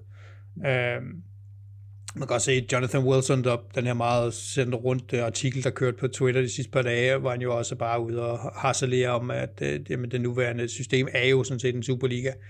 Men nu skal man huske, hvis det var Jonathan Wilson, så skulle vi alle sammen se sådan noget ungarsk anden division og, øh, og sådan noget. Altså det, det er jo det, det, er det han synes er det fede fodbold, ikke? Ja. Det er originale fodbold. Skal vi lukke den, eller yeah. er der flere kommentarer til den? Jeg tænker bare, tak vi, for aftaler, vi, vi aftaler, Ulrik, du arbejder lige lidt videre med Agnelli, og så kommer I lige at forrette de sidste fem punkter, og så skal jeg gennemgå Inter lige om lidt, og så må vi jo se, hvor mange penge der er, jeg mangler der, og så beslutter jeg mig lidt for, om Inter de skal tilbage i det der Superliga, eller vi vil stå ude på sidelinjen, alt afhængig af, hvor, hvor tom kassen er om et par år. Yeah. Det bliver spændende. Men så altså, når man kigger på det, man kan jo godt forstå, at hvis man er en af dem, der er inviteret, så kan man godt forstå, at det her det synes, synes at være interessant. Ikke? Altså, det, for det første, man får en masse penge i velkomst, så kan det være alligevel lidt ulige fordelt. Man får enormt, altså nærmest fordoblet sin omsætning, og man vil for evigt være sikret, at man er en af øh, eliten. Altså, du, du kan ikke risikere at glide ud, hvis først du er med her. Så jeg kan da godt forstå, at man, hvis man ejede aktier i en af de her klubber, man, man sagde, det, det lyder, det vil jeg gerne høre lidt mere om, ikke? men, men sportsligt og, og, og, og for ligagerne som sådan, og så videre, synes jeg, vi har været rundt om, at det, det, det vil være en katastrofe for Serie A. Jeg er ingen tvivl om. Og nu til noget helt andet, og så alligevel ikke. Thomas, vil du ikke åbne ind der lidt op for os? Apropos katastrofe for Serie A. Apropos. Og giver os jeg går på mute. Giver sådan lidt øh, større indblik og forståelse for Inter. Men jeg vil lige spørge, kalder de sig stadigvæk Inter Milan, eller er det F C Internazionale, eller er det bare Inter, eller hvordan? Jeg tror, det er F C Internazionale Milano. Jeg kalder dem godt. Inter, jeg har altid kaldt dem uh, Inter, og dem der, der får master til at se og sige uh, Inter Milan, de, uh, de står i min, uh, min sorte bog. Altså, jeg, jeg trækker på smilebåndet hver gang, jeg ser og hører det. Det er... Uh... Det er gratis reklame til de røde sorte. Men, ja. Er det ikke noget tysk? Inter Mailand? Er det ikke, altså, er det ikke derfra, det kommer? Jeg synes kun, jeg har hørt det i sådan noget. Jo, tyskerne, de har jo altid opereret med de der øh, specielle, specielle navne. Ja. ja. Men øh, I har min slide der, og øh, I har den også øh, nu her. Øh, ikke? Jo. Yes. Øh, jamen, vi har jo Inter Deep Dive på øh, programmet. Øh, og øh, jeg har jo kopieret lidt fra Storbror Brians gode skabelon fra sidst og snakker om øh, Inter og ejerskab, øh, strategi, organisation, taktik, resultater på og uden for banen, og så har jeg selv et lille bud til sidst på, på Inters fremtid de næste, øh, de næste fem års tid.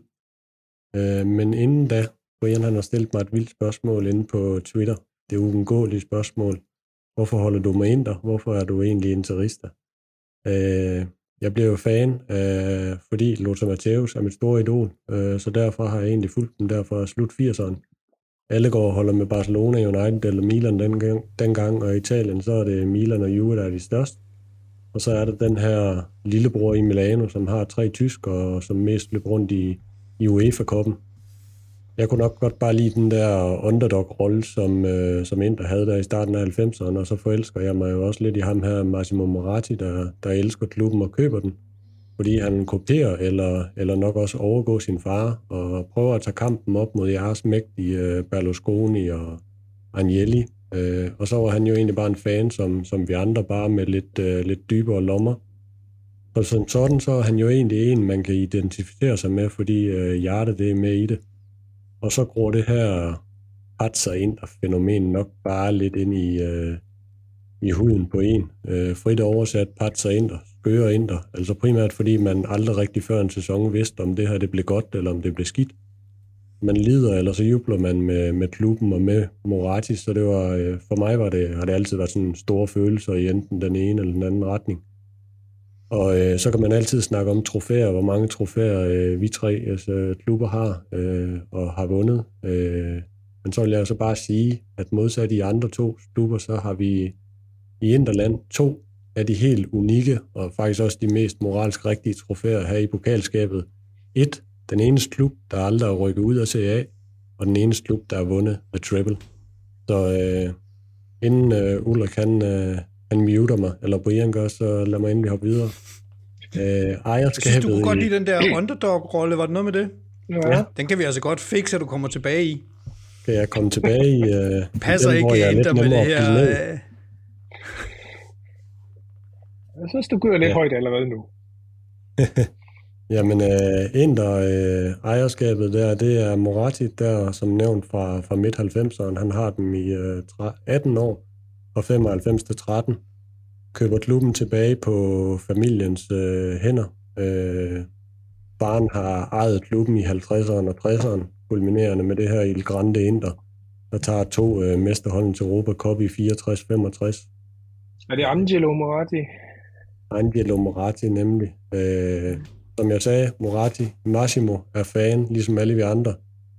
Jeg har kaldt det football manager in real life. Han hygger sig med som ejer af klubben. Han kører de helt store offensive profiler dengang, som øh, brasilianske Ronaldo, Christian Vieri og så videre. Øh, han har den her dur, ikke vække, væk mentalitet, som jeg kalder den som ledelsesstil. Øh, han har penge, han har et stort hjerte, og så handler det bare, for at sige det mildt, med alle de andre organisatoriske evner.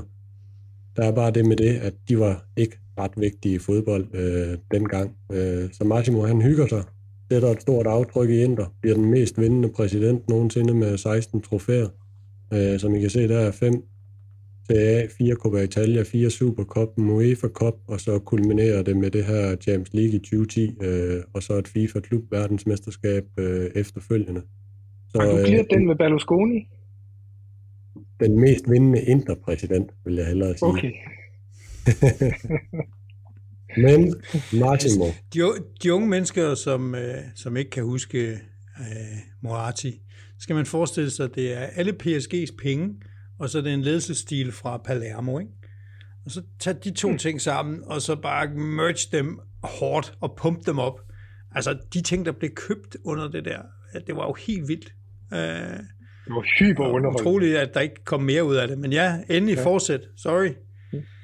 Hans forretningsidé, den, øh, den kommer lidt øh, under problemer. Øh, fordi som vi alle vidste fra italiensk fodbold dengang, den rige ejer, han dækker forbrugsfesten på transfermarkedet hvert år.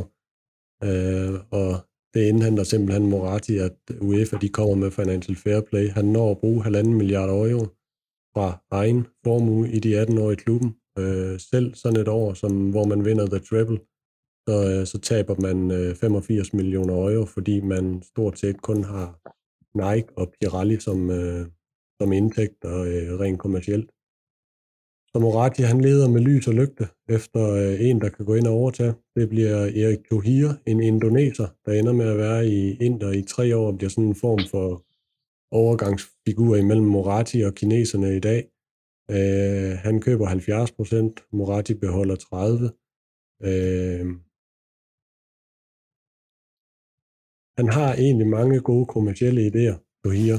Uh, han sætter fokus på det kommercielle, større fokus på oversøisk marked og asiatiske ejer. Han begynder at snakke om stadion.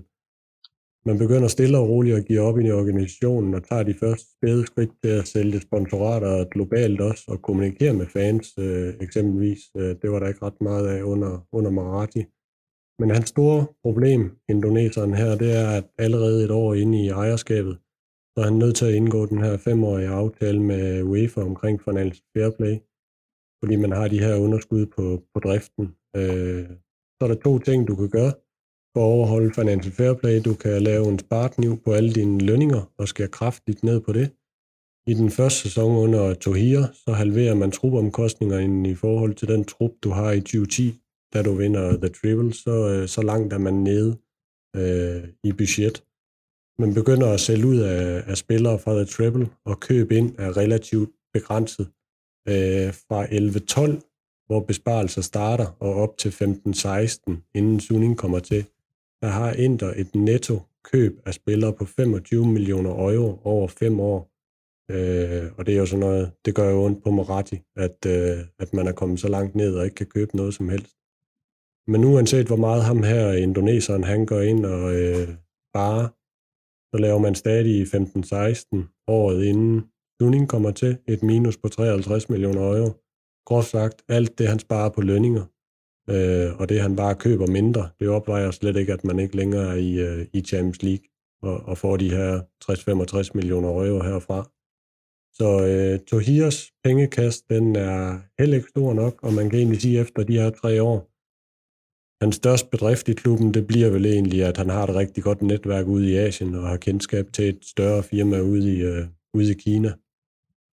Det er så de her gutter fra Kina, Suning, der... Øh, ejes af familien Zhang, Zhang Yindong senior.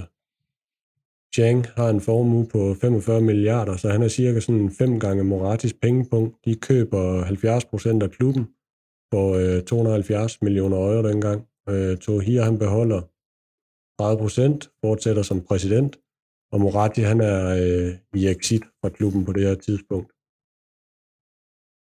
Hvorfor så Kina? Altså, der skal vi tilbage til øh, år to tusind og seksten, øh, og hvad der rører sig i øh, kinesisk fodbold.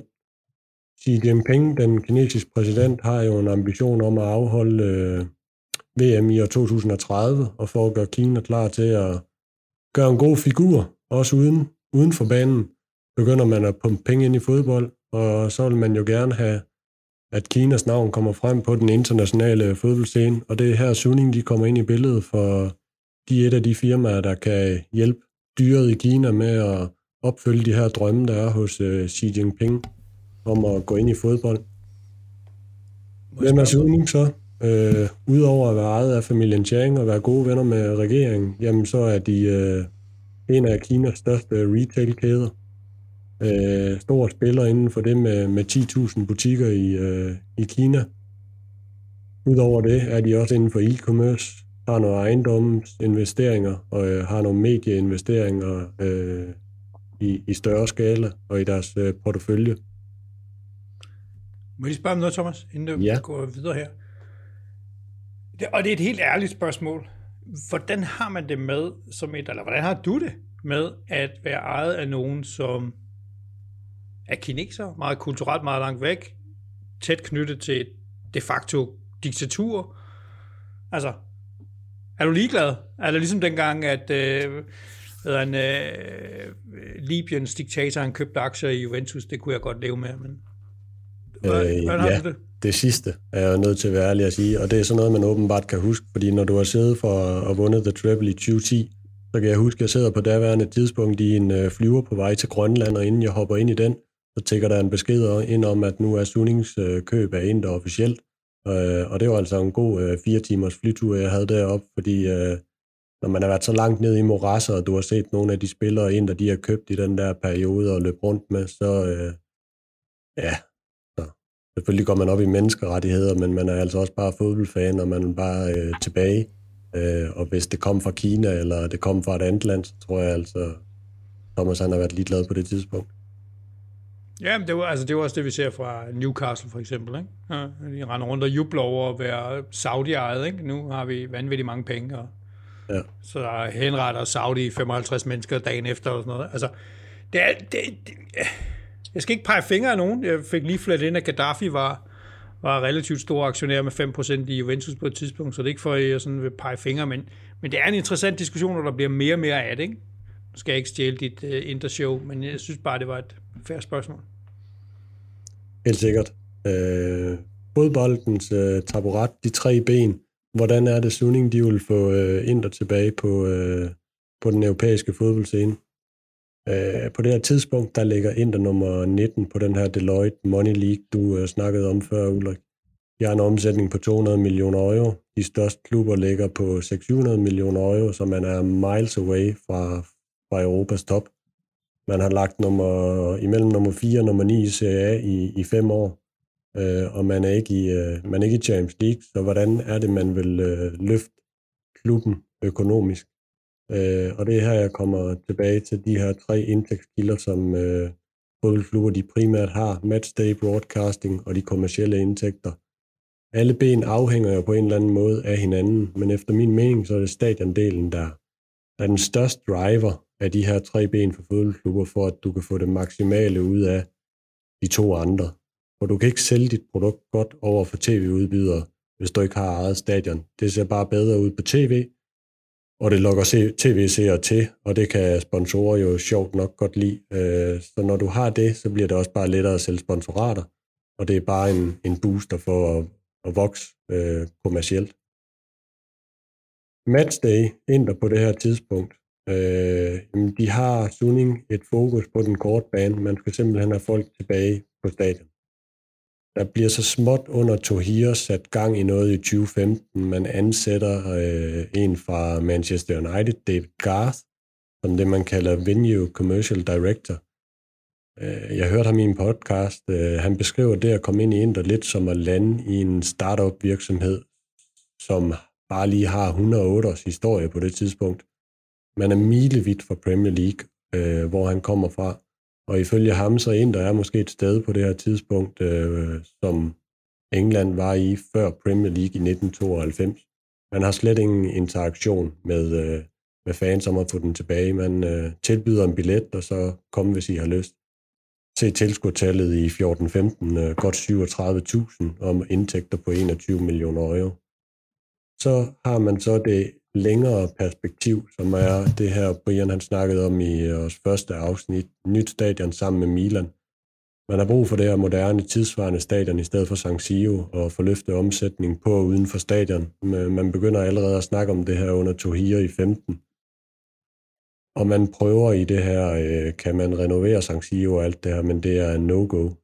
Der skal nyt til firs millioner euro i potentiel omsætning ud fra toogtres tusind tilskuere i tyve syvogtyve, og så de her tredive til fyrre millioner euro i yderligere omsætning fra tyve tredive på det her byfornyelsesprojekt omkring stadion.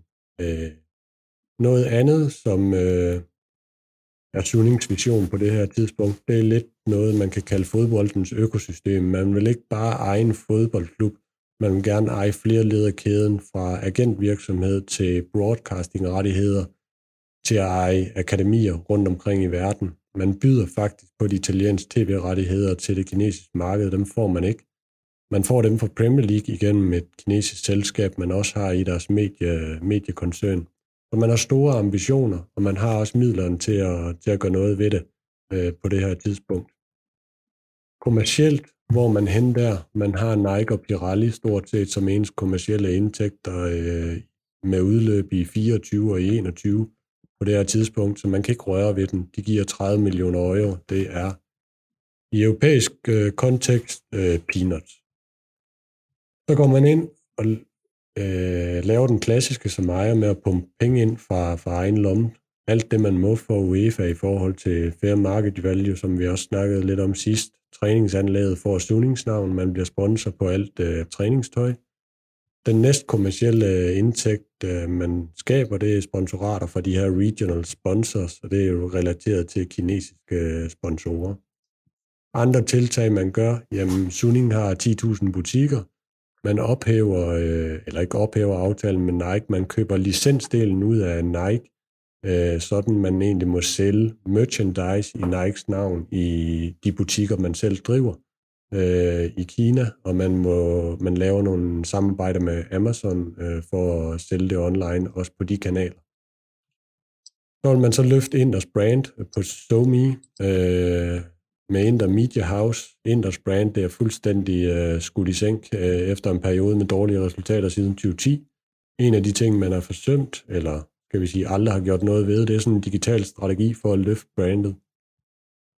Og det vil man gerne løfte for at, at skabe øh, ind i det, man senere øh, danner, øh, som hedder Inter Media House, ret kort tid efter Suning er kommet til. Det vil sige, fans, sponsorer og alt det her skal inviteres ind i øh, interverdenen, ved at man selv skaber sit content og sender ud på sociale medier. Tiltræk de yngre fans og alt det her moderne, som Brian også snakkede lidt, med, øh, lidt om øh, i forhold til Milan øh, sidste gang. Man laver en ny tv-kanal, Inter T V, med fokus især på det asiatiske marked øh, og sender daglige content ud der. Men som sagt før, en der store udfordring i deres strategi, det er, at man er bundet af en settlement agreement med UEFA i forhold til Financial Fair Play. Maks tredive millioner i underskud øh, ved udgangen af tyve nitten. Øh, det første Suning gør, det er egentlig at gå til UEFA og sige, vi vil ud af den her aftale, det er vi penge nok, det kan vi ikke købe os ud. Men det er en aftale, der er indgået under et tidligere ejerskab, så det, det kan man ikke, det er no-go. Man er nødt til at holde den til tyve nitten. Og derfor laver man egentlig den politik på det tidspunkt, at øh, man vil ikke sælge bærende spillere, og man skal jo gerne ind i Champions League igen. Så derfor finansierer man egentlig F F P på en måde, kan du sige, ved at sælge spillere fra Primavera-holdet, yngre spillere, og sælger omkring for et hundrede og halvtreds millioner euro hen over fem år fra akademiet, øh, der fra tyve fjorten. Øh, så det, det, det er sådan deres strategi, da de starter øh, på kort og, og lidt længere sigt. Hvis vi lige prøver at tage deres organisation, øh, Inter i dag, den kan vi godt løbe lidt hurtigere henover. Øh, der er lidt en fase et og en fase to for Inters organisation under Suning. Man har Tohir, der først ryger ud i slutningen af tyve atten, hvor hans tredive procent bliver købt af et firma ved navn Lion Rock Capital. Lad os bare kalde dem gode venner af Suning, som køber øh, den del af Inter. Øh, efter det køb øh, til ens egne venner, som man i princippet låner pengene til købet, så Suning er faktisk de facto hundrede procent ejer på det her tidspunkt. Der, der sætter man det her ledelseshold, som har været der stort set siden tyve atten. På den ene side, der har vi de, de kommercielle folk, Steven Zhang, Chang Seniors øh, søn, øh, tredive år gammel. Han er i den daglige ledelse, fortrinsvis fra Milano, når corona og så videre ikke har holdt ham indespærret i Kina. Øh, den gamle Chang, han er ikke i det daglige overhovedet. Steven, han har fuld øh, mandat til at, til at operere øh, fra Milano. Der har vi øh, manden, der aldrig ældes, vicepræsident Javier Zanetti. Han kan sikkert godt stadig tage en kamp på afbud, vil jeg tro. Øh, kamprekordholder for os klub, historisk med otte hundrede og otteoghalvtreds kamp. Øh, Morattis første indkøb som præsident. Det er der også noget nostalgi i. Altså, Zanetti opererer i dag officielt som vicepræsident af titel. Jeg vil nok mere kalde ham en slags ambassadør. Det gode ude, øh, ansigt ud af til. Primært når talenter fra Argentina skal lokkes til, eksempelvis Lautaro, så, øh, så kan man godt sende Zanetti en tur til, øh, til Sydamerika. Vores højre side her. Thomas, ja. Ja, for Zanetti, han får vel ikke øh, beskidte fingre i den ledelse. Han, han er Nej. vel det gode ansigt ud af til en, en ambassadørrolle. Derfor ser du heller aldrig Zanetti være ude i forbindelse med, der er ragnarok for et års tid siden i forbindelse med manglende lønudbetaling og alle de her ting, vi kan komme tilbage til. Sådan noget, det holder han sig væk fra. Han har stort set kun de gode sager. Men det synes jeg sådan set både er smart for ham, men også for Inter, at der er altid en eller anden form for øh, solid støtte i alt det her. Øh, og så ved jeg ikke, hvor dygtig han er til det, eller, men, men der er et eller andet, du kan kigge hen imod, som er rent, når der sker mange ting. Præcis. Jeg tror, jeg sprang over C E O for The Corporate, Alessandro Antonello. Han har været der siden tyve femten. Han har haft lidt flere roller. Han bliver C E O i tyve sytten. Øh, han er manden, der implementerer Suning-strategier på alt det strategiske, alt det kommercielle. Det vil sige, det er blandt andet ham, man ser, når øh, der er noget omkring Inter Stadion og udvikling på det. Øh, Chief Revenue Officer, det er Luca Danovaro, øh, Inters pendant til Milans øh, danske Kasper Stylsvig, og han har alt ansvaret for at vækste den kommercielle omsætning på stadion med sponsorer og alt det, alt det marketingsmæssige med Inter Media House osv. Så har vi øh, på vores højre side her det sportslige ledelsesteam, Giuseppe Marotta, øh, Ulriks gamle ven fra Torino, den mest øh, succesfulde italienske sportsdirektør i, i nyere tid, fra Sampdoria til Juventus, hvor han vandt alt. Øh, undtagen øh, den med de store ører, så øh, kommer den han til Inter i tyve atten. Den vigtigste, ja. Marotta, han er C E O for, for den sportslige sektor i, øh, i Inter. Under sig der har han så Piero Ausilio.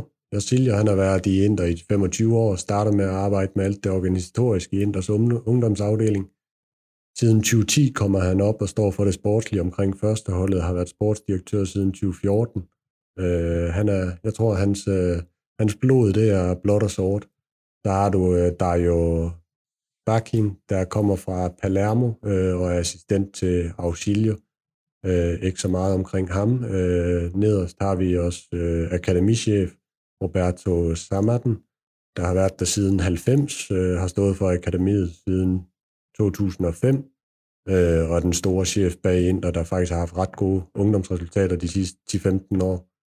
Øh, det gode for Inter på det her kort, det er, at øh, alle fire til, til højre ude i billedet, jamen de har øh, forlænget øh, for nylig til fireogtyve femogtyve sæsonen, så der er kontinuitet på den organisatoriske del, øh, og det er også det, man høster frugterne af øh, P T. Lad os hoppe videre til øh, lidt om om det, der sker, øh, taktik uden for banen. Øh, Brian, han vil nok spørge, om der er en rød tråd i Inters øh, strategi og deres D N A og alt det her. Jeg vil sige, da den kom først på det tidspunkt, at ham her, han kom. Øh, og, nu har, han... og nu har vi desværre ikke mere tid, kan jeg så afsløre. Vil du fortørre, Thomas? Desværre, vi kan ikke tale om ham der. Jeg sendte den her slide til Ulrik for et par dage siden, og det, det brændte helt i ham for, for at sidde og se på den. Så øh, hvis der er en ting, jeg har savnet i den tid, jeg har fulgt ind, så er det det der stærke link imellem præsident og ejer, og så den sportlige sektor, der kunne skabe en form for rød tråd. Det var, det var altid Morattis lune og hans humør, der afgjorde strategien, hvis man, hvis man kunne kalde det en strategi.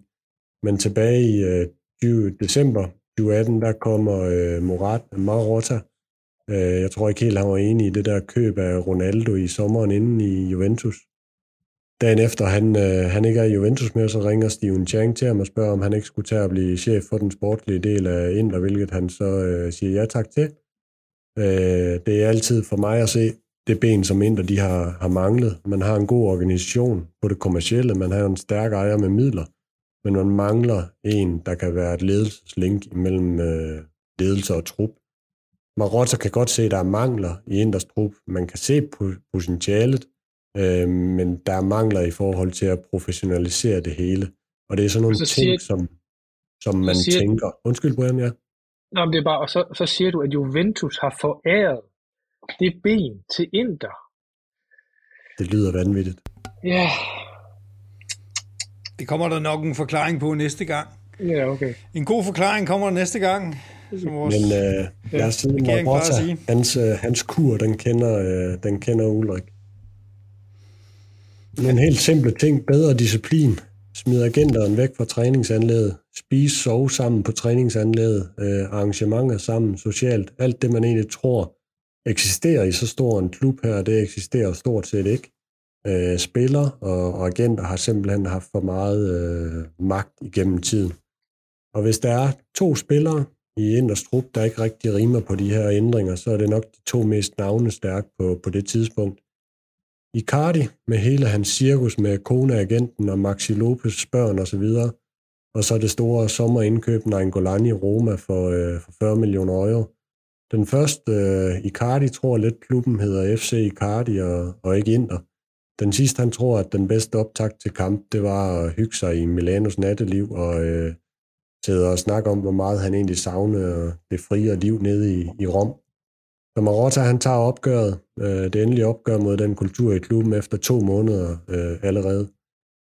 Det, der sker der, det er, at egentlig Spalletti, han håndterer ikke en eller anden modgang, der kommer i, i kølvandet på Icardis opførsel, kan du sige. Så Spalletti og Marotta clasher også. Spalletti bliver fyret efter sæsonen.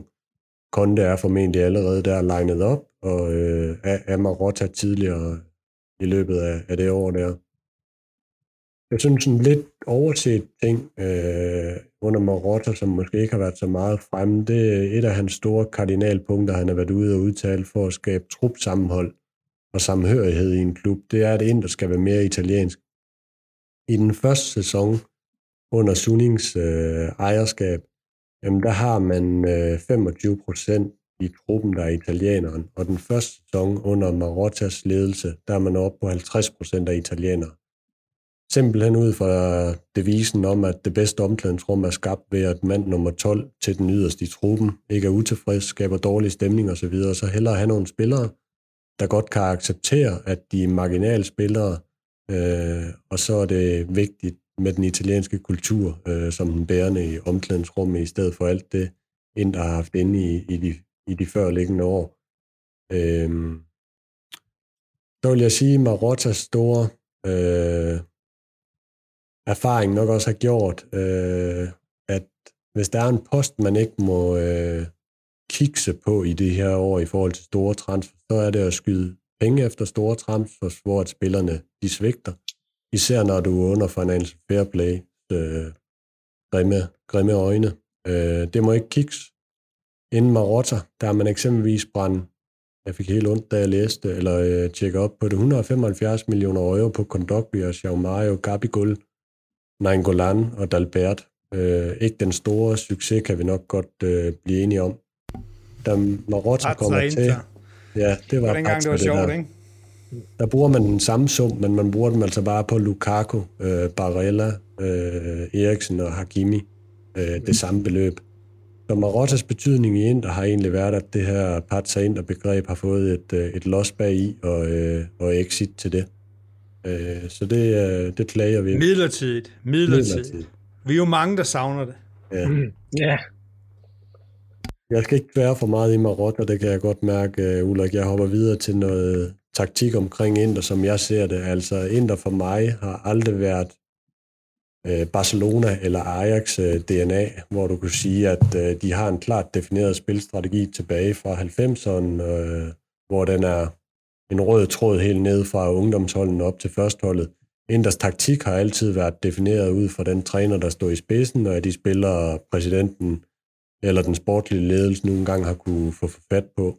Der har aldrig været sådan en gennemgående filosofi eller D N A i den retning der. Jeg vil sige, Øh, en rød tråd igennem, øh, igennem for mig har været, at Inters succesperiode og historisk har altid været med en meget stærk træner, både i forhold til filosofi på banen, hvor det nok var det defensive, der var udgangspunktet, men også hvor det var en stærk træner i forhold til arbejdet med pressen. Øh, hvis jeg tænker tilbage, Trapattoni til Mancini til Mourinho, seneste Conte er nok dem, man mest øh, husker her som, som Inter, Inter-fan inden for, inden for de trænertyper der.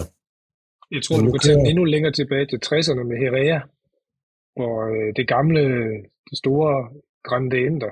Han var også en speciel type, en, en, en special one ja. øh, til det. Så den tror du ret. Jeg blev vist også øh, dengang blandet noget sjovt i øh, den kaffe, de indtog. Men det, det var sydamerikansk urtete. Okay, så siger vi det. Men jeg vil sige, at Inter på tredje sæson i træk, og det er jo stor, øh, hvad hedder sådan noget, rød tråd for Inter. Der kører man med tre fem to systemet, som Conte han lægger grundstenene til, og som Inzaghi han har videreført og gjort lidt mere offensivt med lidt mere possession, lidt mere frihed, og knap så skabelonagtigt som, som under Conte. Det jeg især bemærker som forskellen imellem Inzaghi og Conte, det er det her overtal, man forsøger at skabe i possession ved at skubbe to øh, yderbaks, som, øh, som Skriniar og Bastoni rigtig højt frem i opspillet, og ofte ser man også dem øh, vandre rundt op blandt, øh, blandt angriberne. En anden ting, jeg vil fremhæve, det her med Brozović og, øh, og Wingbacks, øh, hvor man egentlig, lejten skiftede lidt over. Når man egentlig har bolden, så går man egentlig mere over i en fire to fire. Øh, Conte indførte det lidt, det er lidt mere, udtyd, eller lidt mere tydeligt under Inzaghi. Brozović går ned i banen, Skriniar Bastoni som sagt går højt, og de to Wingbacks øh, bliver skudt helt op og ender som, øh, som offensiv fløje, Perisic og, og Dumfries.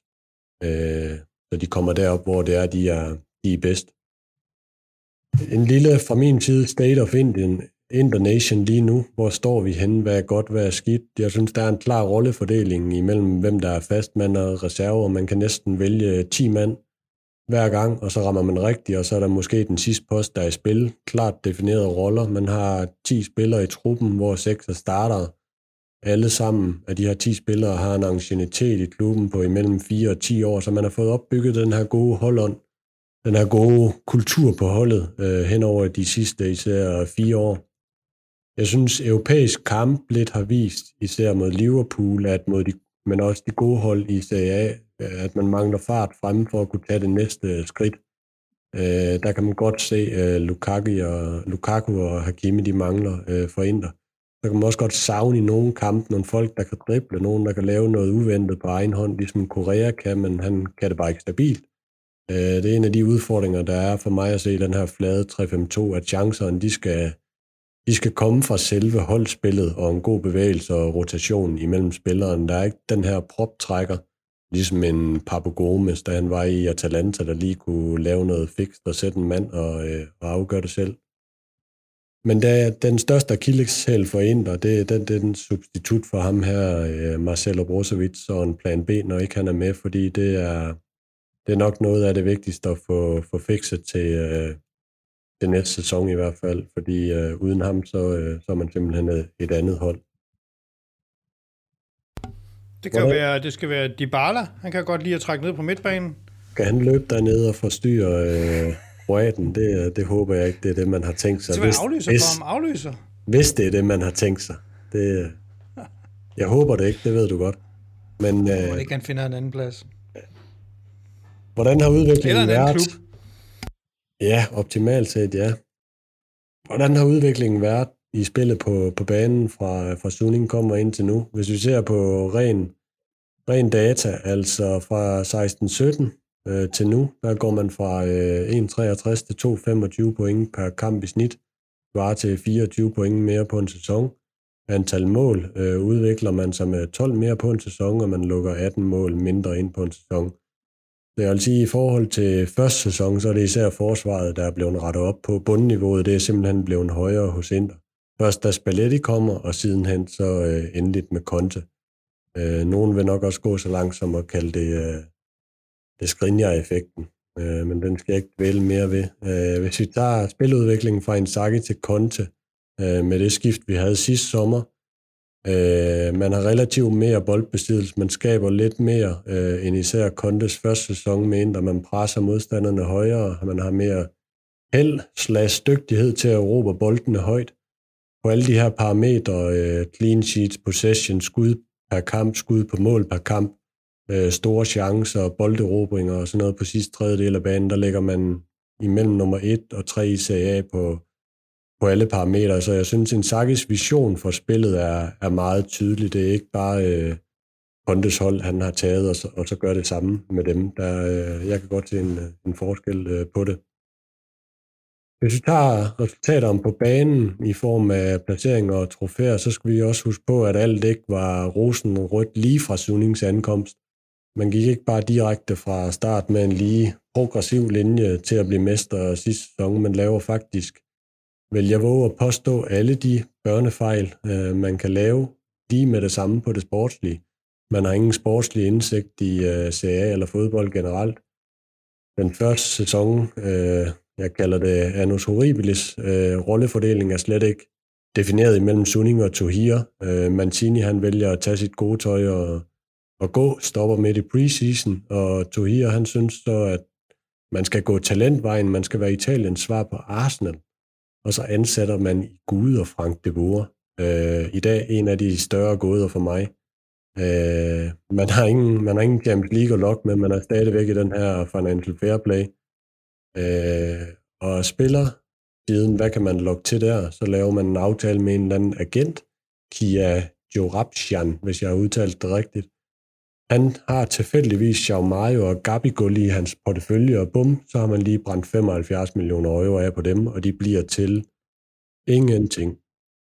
Den, den bider lidt, og så ender man den første sæson med at have fire trænere ved roret, Mancini, De Boer, Pioli og Vecchi, der slutter af ungdomstræneren. Man bliver syver i Serie A, man er ude af Europa Leagues gruppespil, og der tænker jeg godt nok sådan lidt, hvad, hvad har de her kinesere gang i? Hvad ender det her med? Men man får lidt rettet op på det i sommeren efter, man hyrer Spalletti. Man får stabiliseret forsvaret og, og bundniveauet. Øh, man får Skriniar ind, man køber Vecino og Vallejo i Fiorentina, nogen der passer lidt mere til trænerens system. Så rammer man så den her vanvidskamp i tyve atten i, i, i Rom mod Lazio, hvor man er bagud to et og vender det til tre to øh, og sikrer den her vigtige øh, fjerdeplads øh, og Champions League-gruppespil for første gang i syv år. Det er sådan en kamp, den gode Carsten Krog fra Mediano, han helt sikkert har været glad for. Og der vil jeg sige, at siden Vecino, dengang... Vecinos hovedstød der, ikke? Ja, La Prende Vecino. Siden dengang, så går det jo stort set kun fremad i alle turneringer, bortset fra Champions League og Conte sæson to, hvor man ender sidst i gruppen, men der er pil opad stort set alle turneringer år for år. Så en lille konklusion på Inters sportslige øh, resultater siden Suning, det er, at man øh, Inters historiske tiltrækningskraft, vil jeg kalde det, det er, det er retur. Man kan tiltrække fra en, øh, fra en højere hylde, øh, især med øh, Lukaku, Hakimi, Eriksen, også uden for Europa. Udover det kan man så også tiltrække øh, gode folk som øh, Marotta og, og Conte. Men resultater på banen, det koster også udenfor. Øh, nu kommer der lidt øh, tal her, og det er sådan lidt øh, de store tals lov, jeg kører igennem. Hvis vi kan huske øh, Sunings strategi, så var det matchday-indtægter, kommercielle aftaler, øh, boost sig i Kina, øh, lave mediehus osv. Lige for senere at kunne perspektivere om, hvorfor det er, corona især rammer ind og hårdt. Så lad os lige starte med at se på, hvordan det hele det ser ud, før corona rammer. Øh, vi kan starte med os matchday. Øh, første sæson med Suning ved roret har man seksogfyrre tusind tilskuere i snit. I nitten tyve, inden corona rammer, var man oppe på seksogtres tusind i snit. Det vil sige, man løfter det med tyve tusind tilskuere, hvilket giver fireogtredive millioner euro mere i årlig omsætning. Så man ville være ind på tres millioner euro på stadiondelen i nitten tyve, hvis ikke stadion var blevet lukket på grund af corona. Så, så target for Inter i dag med de tilskuertal, vi ser også nu, det er de her tres millioner euro. Commercial revenue øh, før marts tyve tyve, det tager en rigtig stor udvikling i de første par år. Inden har man kun øh, Nike og Pirelli aftalerne og så en masse mindre aftaler. Det vi kan se her, øh, det er, at øh, Nike og Pirelli for god ordens skyld, de udløber i tyve fireogtyve og tyve enogtyve, så du, du er bundet op på hænder og fødder her, du kan ikke gøre noget ved det og løfte det. Man laver de her otteogfyrre millioner euro i kommerciel omsætning året inden Suning kommer til. Så Suning, de ligger selv seksoghalvtreds millioner euro det første regnskabsår, som jeg nævner med træningsanlæget i Sunings navn, sponsor på træningstøj. Men som I kan se hen over åren, så bliver deres del af sponsoratet faktisk mindre fra egen hånd år for år. Og det er faktisk en bevidst strategi på den måde at forstå, at man gør sig mindre afhængig af sig selv, og i stedet for nogle sponsorer ind fra Kina, der stiger år for år indtil atten nitten sæsonen. I kan se, det Suning, de falder, det stiger de her Kina-sponsorer egentlig tilsvarende. Så på de her øh, tre regnskabsår løfter man egentlig den kommercielle omsætning på hundrede millioner euro. Hvad gør man ud over det? På det mediemæssige, der har man lanceret det her Inter Media House. Som jeg sagde, man har etableret Inter T V med et globalt perspektiv øh, på sociale medier. Ender man på fireogtyve millioner followers i øh, januar tyve tyve. På derværende tidspunkt er det en stigning på tre hundrede og treoghalvtreds procent siden Suning kommer til i seksten. Nu skal man så også huske på der, at niveauet var utrolig lavt i forhold til klubbens størrelse, nok mere fortæller lidt om, hvor forsømt det hele det var. I dag er man på otteogfyrre millioner followers. Marginalt efter Milan og way behind Juventus og øh, Cristiano Ronaldo-effekten. K P M G laver i seksten en analyse af Inter og laver en i tyve tyve. Man har løftet sin værdi fra fire hundrede millioner euro til en milliard euro. Øh, nummer tre i, øh, i Europa i forhold til vækst efter Lyon og Tottenham. Og man kommer op som nummer fjorten på Deloitte's Money League-liste, hvor man tidligere nåede nummer atten, da, da Suning de overtog. Må jeg lige spørge om noget? Fordi det er jo meget flot, men når man kigger på den her lille tabel, du har, så kommer alle pengene fra Kina. Ja. Øh, og det har du sådan set forklaret med de der sponsorater, men øh, er, er sluserne stadig åbne ude i Kina? Har Li Jinping ombestemt sig?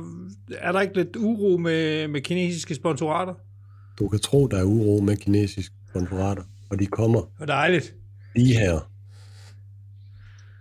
På næste slide, der får du forklaringen på, hvorfor det er, at corona rammer så hårdt. Man taber de her fireoghalvtreds millioner euro i øh, året, inden Suning kommer til. I atten nitten laver man halvtreds millioner euro i minus officielt, men det er primært, fordi du fyrer Spalletti og Company efter den sæson. Hvis du renser for det, så begynder driften for Inters vedkommende i de første tre år under Suning at ligge på de her tyve til femogtyve millioner euro i underskud. Og det er det, der er med til, at man kommer fri af de her Financial Fair Play-regler. Øh, og det er simpelthen de øh, Kina-sponsorater, der er baggrunden for det. Øh, en lille note her, jeg har listet det op øh, med den orange boks der, at fodboldklubbers omkostninger er ikke kun spillere øh, og transfers og løn og alt det her. Fra tyve seksten, da Suning kommer til, har man hundrede og halvtreds mand ansat i butikken. I dag er man seks hundrede. Og det er i høj grad den kommercielle afdeling med Inter Media House osv. Og, og folk, man har ansat her, og det er, det er altså heller ikke gratis i en fodboldklub. Er det, er det ikke meget højt tal? Brian, du nævnte også tallet for Milan i sidste uge, det var da nærmest halvdelen eller sådan noget. Øh, ja, det har du ret i, men jeg tror netop, den der Media House, den fylder enormt meget ved, ved Inter. Der har de været... Eller også så skal der, eller så skal der to Inter-mænd til at lave en... Øh, Milan, det, sagde du. det sagde du ikke, jeg. Men, det, kan også, men, det kan også være, at det bliver aflønnet nogen ude i Kina, det kan du ikke, det kan du ikke sige. Oh, ja, det kan selvfølgelig godt være, hvis det er et headcount, ja, så er det selvfølgelig rigtigt. Ja. Men Inter Media har haft nogle flere år på banen, end, end for eksempel uh, Milan T V, og det er de, uh, og jeg tænker, det er, det er, de fylder stort ved, ved Inter. Så man egentlig kan sige, Conte, han kommer så øh, Conte og K-satsningen, som jeg kalder det. Øh, hvad var kalkylen egentlig bag, at man laver det sats der i sommeren tyve nitten? Var det et sats, eller var det noget, der egentlig var kalkuleret, og noget, man i princippet havde penge til at gøre? Man er blevet nummer fire igen. Øh, Champions League venter for andet år i træk. Øh, det ser, alt ser meget godt ud i forhold til tidligere. Øh, og så træder man på den her speeder i sommeren tyve nitten og tager next step, som jeg vil kalde det, i forhold til ens øh, investeringskurve. Conte, Lukaku, øh, Barella, køber man den sommer, og så binder man treogfyrre millioner euro mere op i transfers og løn. Øh, men man ved, man vil lave femten millioner euro mere på stadion, fordi at øh, man er kommet tilbage, og faktisk med de tilskuertal på seksogtres tusind er i Europas top ti på det tidspunkt. Så man solgte ham her, den gode argentiner, til øh, Paris, som jeg helst ikke vil nævne. Mauro Icardi, og det er egentlig de to ting, der gør, at man finansierer egentlig den her Conte-satsning øh, på, på den her måde øh, med de to ting. Men hvad sker der så for to år siden, da corona rammer? Øh, corona ender simpelthen med at blive uh, the perfect storm for, øh, for Suning og for Inter. ti tusind butikker i Kina, du må lukke. Ejendomsmarkedet går ned. Broadcasting med Premier League-rettigheder, der ender i retten, der pludselig er uden værdi. Man er stort set ramt i de værst øh, tænkelige sektorer i, i corona. Efter tyve enogtyve-sæsonen, så starter i august, indfører Kina embargo imod eksport af kinesisk kapital til Europa. Det vil sige, at Inters kasse løber tom ret hurtigt, hvis man intet gør. Derfor laver man den her aftale med, med Lega og med spillere og agenter og får udskudt deres løn hen over sæsonen med x antal måneder. Og så må man bare ud på, øh, på lånemarkedet, hvor Suning så øh, efter sæsonen, og man har fejret Scudetto, for tilført de her to hundrede og femoghalvfjerds millioner euro. halvtreds millioner euro er til dags dato gået ind i Inter, så man kan betale den sidste del af, af lønnen, da sæsonen ophører. Men det, som Muller kan nævne, og det han... Øh, gerne have at komme tilbage til. Det rammer her. Hvorfor har corona så stor en impact for en klub som Inter? Alle klubber mister stadionindtægter, så det er ikke noget specielt for Inter. Men Inter er dobbelt ramt i den forstand, at alle deres Kina-sponsorater faktisk bliver opsagt på grund af corona. De pågældende sponsorer må ikke længere sende penge til Europa. Så man mister næsten hundrede millioner euro på de her to områder på grund af corona, som I kan se under den røde og den orange bane, stadion og de her sponsorater ude fra Kina. Der står, at de er otteoghalvfems millioner euro i tyve enogtyve, men øvrige omkostninger er steget rigtig meget dernede, og det er egentlig fordi, man har afskrevet den.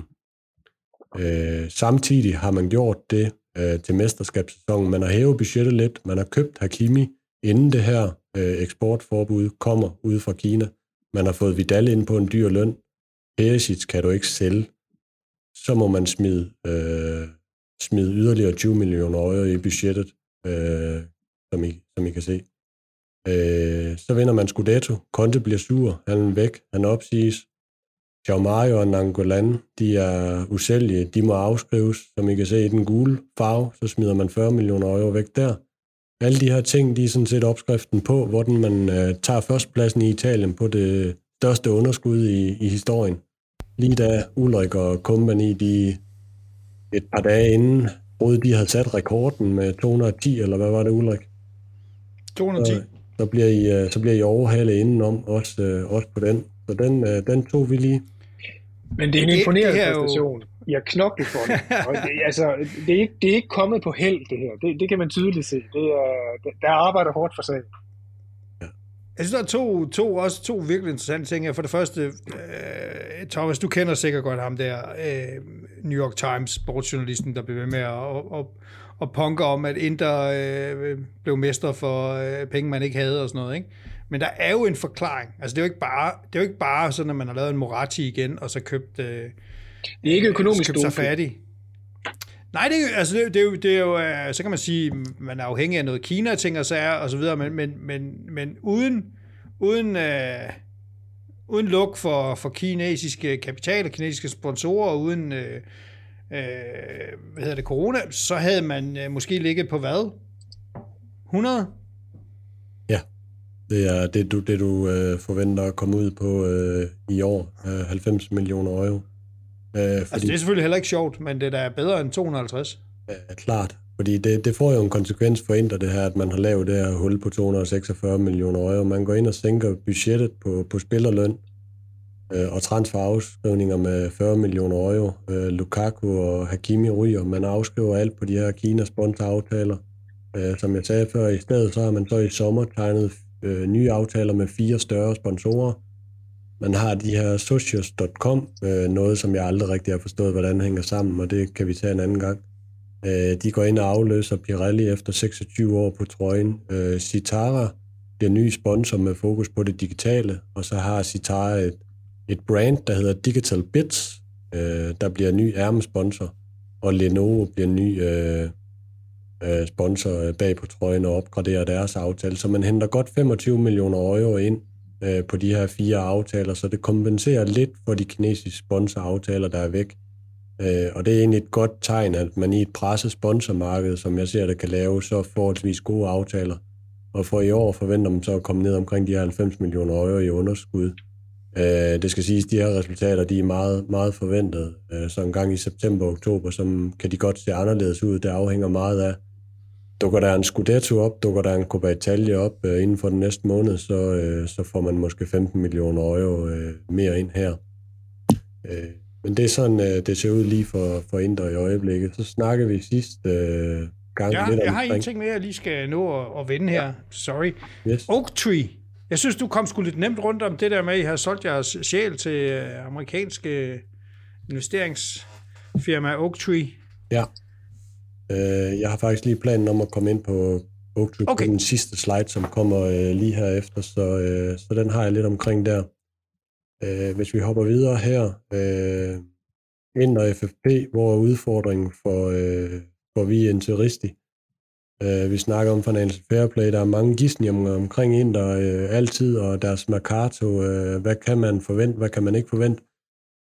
Kan man sælge to bærende spillere igen, ligesom sidste sommer? Øh, derfor vil jeg godt lige sådan for egen regning øh, prøve at illustrere, hvad de kommende år kan byde på for Inter i Financial Fair Play-regi. Hvordan øh, i møde kommer man det? Man har været ude på høj sø, man er over det værst, og heldigvis så er der altså også for, øh, for vi Inter-fans nogle upsides øh, de næste år. Øh, vi kan huske måske max spændt halvfjerds procent om tre år. Det er ikke noget... Øh, Problemet for Inter, de ligger omkring de tres procent, så her er man mere eller mindre home safe, hvis man kan sige det. Øh, Inters store udfordring, det bliver den her del, driftsunderskuddet, få det ned på tyve millioner euro øh, i snit, tres millioner euro ind over tre år, så må man selv bestemme, hvordan man fordeler underskuddet. Men det siger sig selv, når man smider halvfems millioner euro ud i underskud i år, så, så kan der synes lang vej derhen, men jeg har lavet en lille prognose derfor, hvor det er, der ligger nogle upsides for Inter, øh, som man formentlig øh, allerede er i gang med. Øh, stadion ved vi øh, stiger til tres millioner euro næste sæson, når det er hundrede procent kapacitet alle kamp, øh, og med de tilskuertal, vi ser lige i øjeblikket, så kan det også godt blive lidt mere for, for Inters vedkommende. Inter har en aftale med øh, Nike øh, til tyve fireogtyve, da man var ude og finde investorer øh, til at refinansiere deres obligationsgæld, den store gæld, der ligger bag øh, købet, eller kommer inde i Sunings periode i Inter. Så fortæller man investormarkedet, at man allerede fra kommende sæson forventer at kunne lave en ny aftale med Nike til femten millioner euro. Øh, mere end det, man har nuværende fra, fra Nike.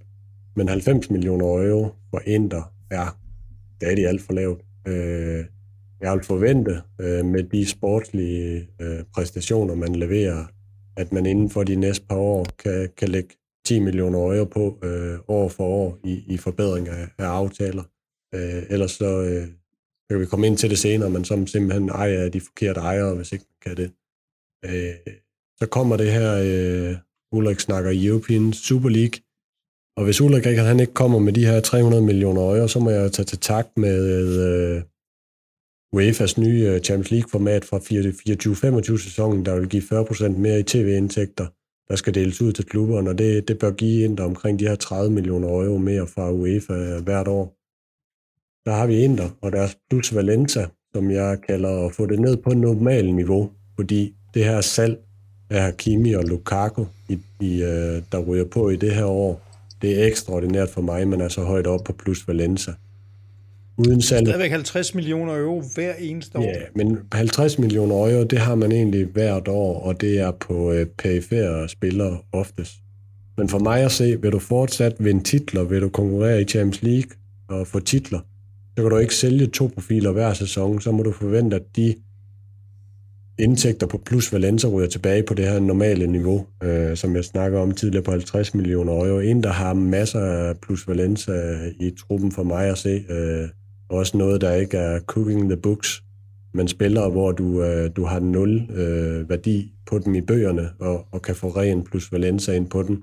Du har De Frey, øh, du har Pinamonti, og en masse yngre spillere, der er på optioner ude i låneklubber i øjeblikket, som ligger med optioner på forskellige aftaler. Eksempelvis har med den unge Sebastiano Esposito, der ligger i og, og, og kan bringe ti millioner euro, hvis, hvis klubben køber ham, og så videre, og så videre. Og du er ikke bange for, at de laver en øh, Canaloglu, eller en Kessi, eller en Donnarumma, som vi har set øh, ske i en anden klub? Øh, hvad tænker du på der i forhold til jamen, jeg, at miste dem? Jamen jeg, jamen jeg tænker bare, at spillerne begynder at finde ud af, at de vil køre deres kontrakt ud, og så vil de selv have en sign-on-fee eller et højere løn. Nå, I også skifte øh, på en gratis kontrakt. Hvem, hvem er der af dem, dem for en, der, der er nogen, der ryger ud i år, dem kan jeg komme tilbage til øh, lige det her øh, med den røde linje. Øh, en, der har en masse kontrakter, der løber ud øh, i år. Man har De Frey, som løber ud næste år, og kunne han finde på at lade sin kontrakt løbe ud næste år, så han ryger til nul næste sommer. Han har Mino Raiola som agent, så måske, måske ikke. Det, det er svært at spå om. Men jeg mener også, at Plusvalenza øh, behøves man ikke at bruge mere end det, man normalt gør, eller få det ind på det. Fordi man har den her heldige omstændighed i år, at man har rigtig mange af de løntunge spillere, hvor kontrakterne løber ud. Man har kontrakter, der løber ud for femogtres millioner euro, hvor man brugte cirka ti af dem på at forlænge med Barella, Lautaro, Brozović og formentlig også Skriniar. Det betyder, at man egentlig har femoghalvtreds millioner euro til rådighed, hvor man så skal hente nogle erstatninger for de her spillere, hvis kontrakt løber ud, altså i, i årlig afskrivning. Men det er ikke umuligt for en, der for mig at se at reducere det her budget med en tredive millioner euro ned til et hundrede og firs. Du har Alexis, du har Vidal, Vecino, øh, Sensi og de spillere her, der er forholdsvis dyre, men som, øh, som hvor de løber ud, eller sådan en som Sensi øh, formentlig øh, bliver solgt til, til sommer, hvis han bliver ved med at gøre det ok, og hans bentøj, det holder i Sampdoria. Jeg vil altså også sige, det er nødvendigt at få det ned på det der et hundrede og firs millioner euro leje på sigt. Øh, så til sommer har man stor mulighed for at få ryddet op i, øh, i at der hvor man lægger de fleste penge i budgettet, også er på de spillere, der bidrager med flest minutter og performance på banen, fordi der har man haft lidt en skævvridning de senere år øh, med Alexis og, og Vidal. Øh, der må man ikke få så meget for, i forhold til hvad de har taget i løn. et hundrede og firs millioner euro, det svarer til det niveau, man lå på, før at øh, Conte kom til. Det man også kan gøre med den her udskiftning til sommer, det er, at trupalderen, den kan man endelig få barberet ned. Det er mange af de ældre spillere, øh, Kolarov fra Nokia, øh, også, øh, der ryger på fri transfer nu her til sommer. Man ligger på niogtyve år, og jeg vil tro, man godt kan reducere det med, med to år og komme ned omkring de syvogtyve, som nok lidt mere minder om de øvrige tophold i, i, i Serie A, end der har lagt for højt de sidste øh, par år. Så summa summarum, det er, at der er nogle upsides for en, der både på det kommercielle, men også i forhold til at du skærer truppen til nu her til sommer, uden det for mig at se forringer det sportslige niveau i forhold til det, vi ser i dag. Og så kan man stadigvæk godt inden for tre år overholde de her F F P-krav, men det kræver, at man, det kræver, at man kommercielt får indhentet noget, noget af det tabt fra Kina hen over de næste tre år. Ja, men det, det, når jeg lige sådan lynhurtigt kigger på den der tabel, så siger den, der mangler hundrede millioner, og vi henter halvtreds millioner i yderligere kommercielle indtægter, og vi ændrer halvtreds millioner på besparelser, hvoraf de tredive ligger i spillertruppen, ikke? Ja. Og, og, øh, og det er jo en anden virkelighed. Altså det, det, var, det var også optaget af, at nogle af vores medfans rundt omkring skal forstå, at bare fordi Inter, selv hvis I vinder i år en, en af de to pokaler, så er det ikke Slaraffenland, altså. Men man skal, man skal ud og, og, og, og, og, og, og sørge for, altså, at i virkeligheden gå tredive millioner ned i, i, i årlige omkostninger til spillere, ikke? Ja.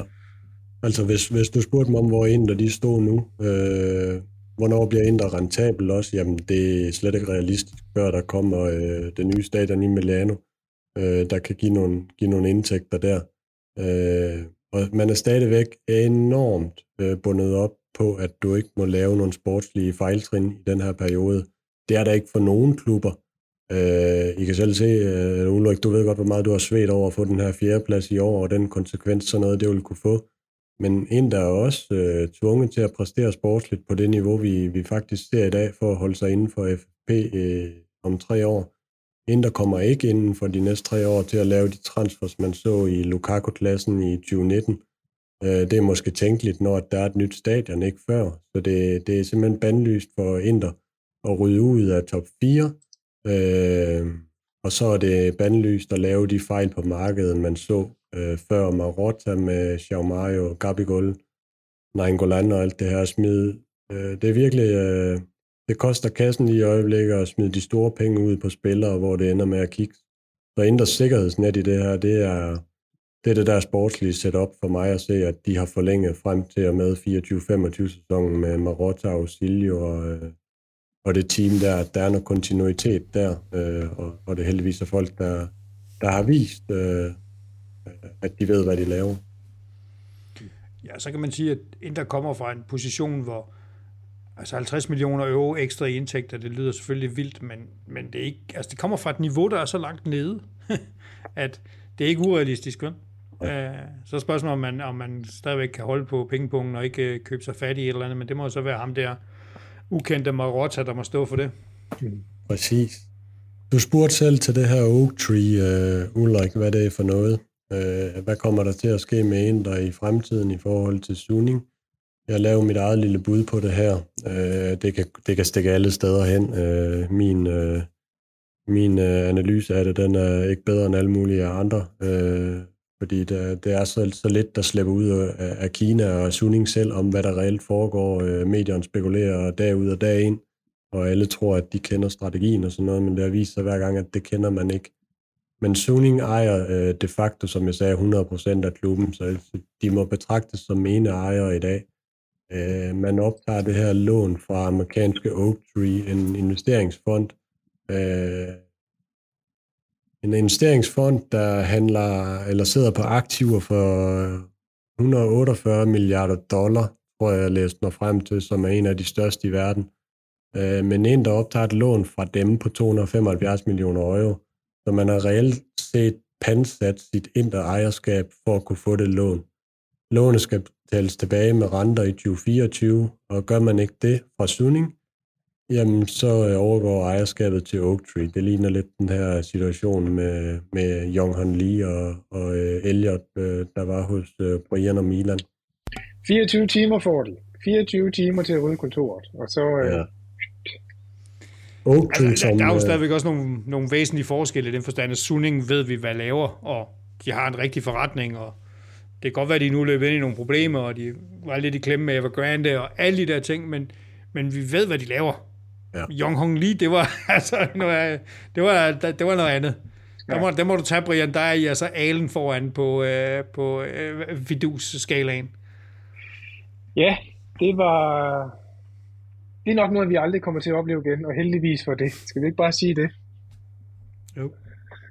Men for mig at se, ja, øh, Suning er i et, øh, de er i et dødvande lige i øjeblikket. Man har gæld i Inter. Øh, jo vist, men altså...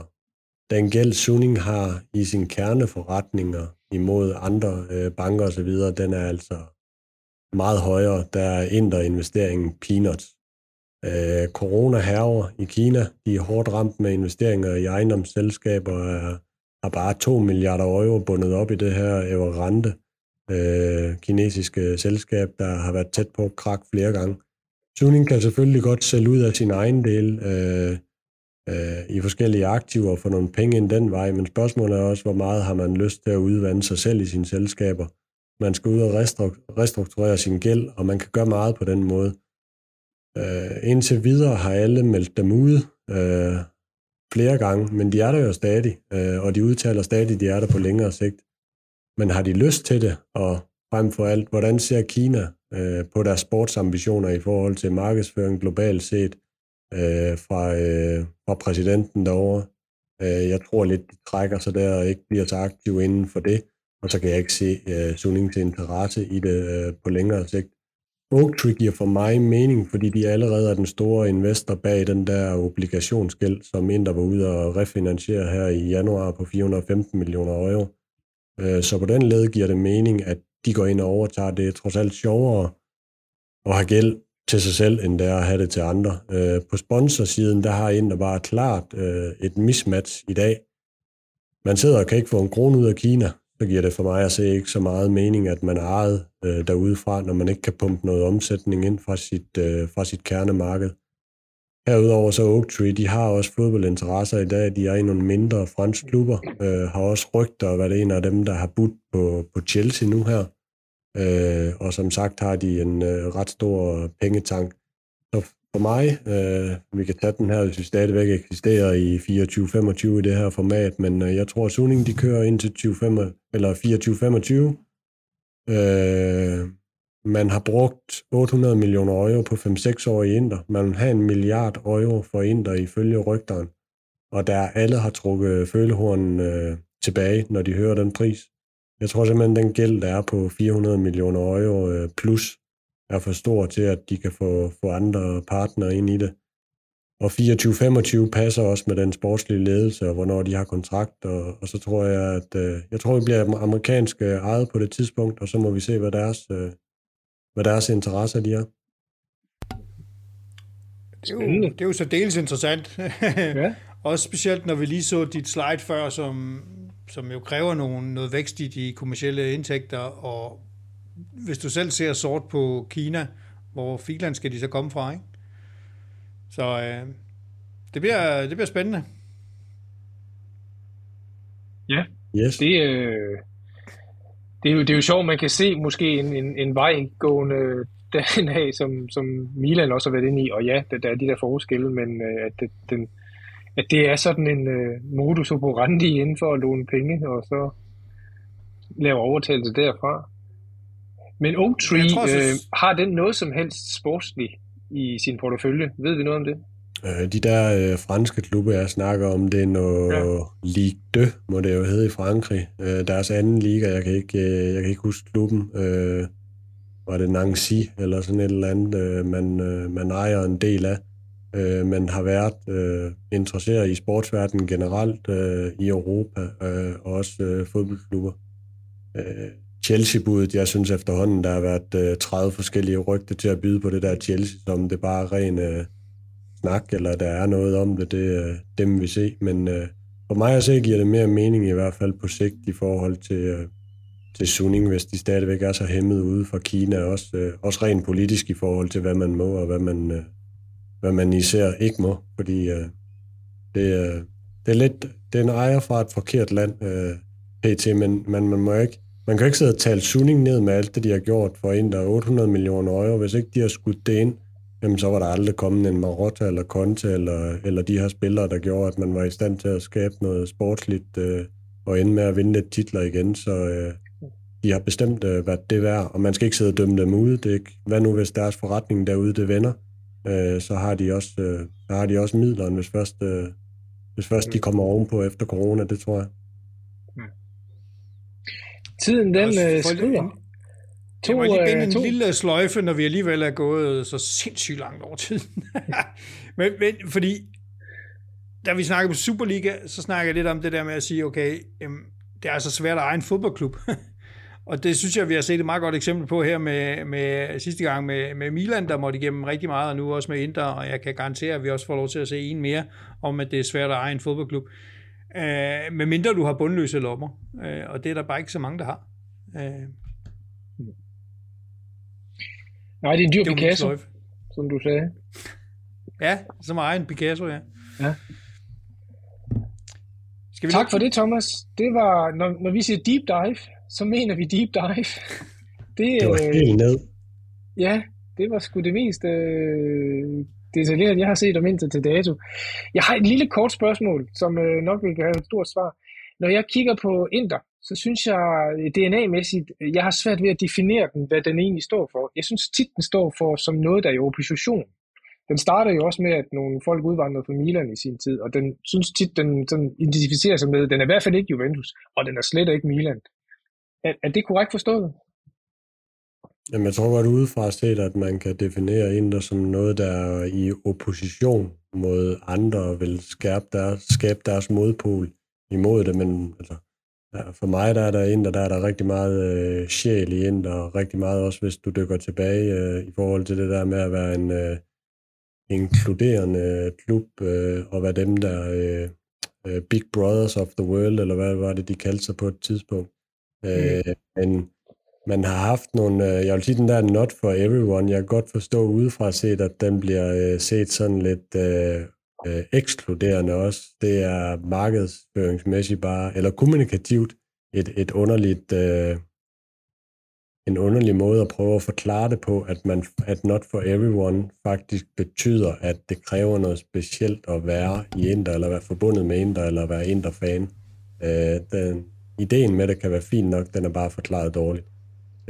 Jeg synes, den sad lige skabet, altså jeg forstod den med det samme, og, og, og, og, og det er ikke engang, det er ikke noget dårligt joke eller noget som helst, altså jeg synes, jeg synes faktisk, den var fed, fordi der, der er jo, hvis man har fulgt, som vi har siden midten af firserne, ja. Så ved man godt, at en, der har været igennem lidt af hvert, og hvis man holder med gennem alle de forskellige ting, så kræver det noget særligt. Altså, så kan du ikke bare komme vadende ind fra gaden. Men det er også derfor, at jeg med lidt over på bagen synes, at den gav mening, når man kender Pats og en, der har været vant til det der. Altså, at man laver en sang, hvor man lidt gør grin med sig selv, den kan man altid gå ind og høre, men hvis man prøver at oversætte den lidt og, og lytte efter, hvad de synger, så er det egentlig, at man griner lidt af, at man er dem her, der er lidt skøre, øh, og hvor man aldrig ved, hvilken øh, vej øh, sæsonen den ender. Øh, men, øh, men så passer nok everyone passer godt med det, men for, for udeforstående, så virker det øh, på den anden måde. Men, men not for everyone, den sker i mine ører, fordi den, synes jeg, ville passe måske til Milan, hvis de havde valgt en anden øh, strategi, end det de gør nu. Den ville passe til Juventus også, men jeg synes bare ikke, når det er The Brothers of the World og United og alt det der, så, så lige den der med, men, men det er alligevel ikke alle, der er velkomne her. Ja. Der er et clash mellem D N A og kommunikation der, og så, så, så, så, så ved vi alle sammen godt, at øh, kultur æder strategi for breakfast. Øh. Men... Øh, det er jo bare lærepenge. Ja. Som jeg sagde jeg vil sige, at også, altså hvis vi skal tage noget, hvis ja. vi skal tage noget fra fra Thomas' uh, gennemgang og vores allesammen snak i dag, så tror jeg at vores eget slogan skal være not for everyone, fordi vi har optaget latterligt lang tid. Ja. Men det har været spændende. Næste det gang, synes vi jo. Næste gang så er det jo dig, Ulrik. Øhm, kommer du ind på andet end skandaler? Ja, jeg kommer kun ind på succeser. Succeser, succeser og ondskabsfulde benspænd fra det juridiske system.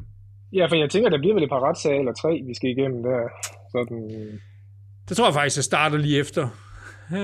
Og så kører vi videre og kun kigger på The Bright Side, og så stopper vi i to tusind og sytten. Ja. Nej, det bliver spændende. Der er masser af overlap, lige bortset fra, at vi ikke er ejet af suspekte østasiatiske folk eller andre ting, men vi har vores eget at slås med, og det kigger vi på næste gang. Ja. Men skal vi øh, lukke den nu? Vi siger tak for den her gang, og øh, tak fordi I holdt ud og så med ind til, øh, ind til slut her. Vi hører som sædvanligt altid gerne jeres kommentarer og forslag, hvis der er forbedringer til det. Men øh, ellers så ses vi igen i majs tid. Kan I have det godt? Ja, tak for den gang. Tak for den gang. Du har lyttet til De Tre Senatorer, og tak for det. Vi bliver kun bedre, hvis I fortæller os hvordan. Ris, ros og forslag er meget velkommen. Du kan finde De Tre Senatorer på både Twitter og Facebook, eller du kan skrive en mail på de tre senatorer bindestreg gmail punktum com. Vi høres ved. Forza Calcio.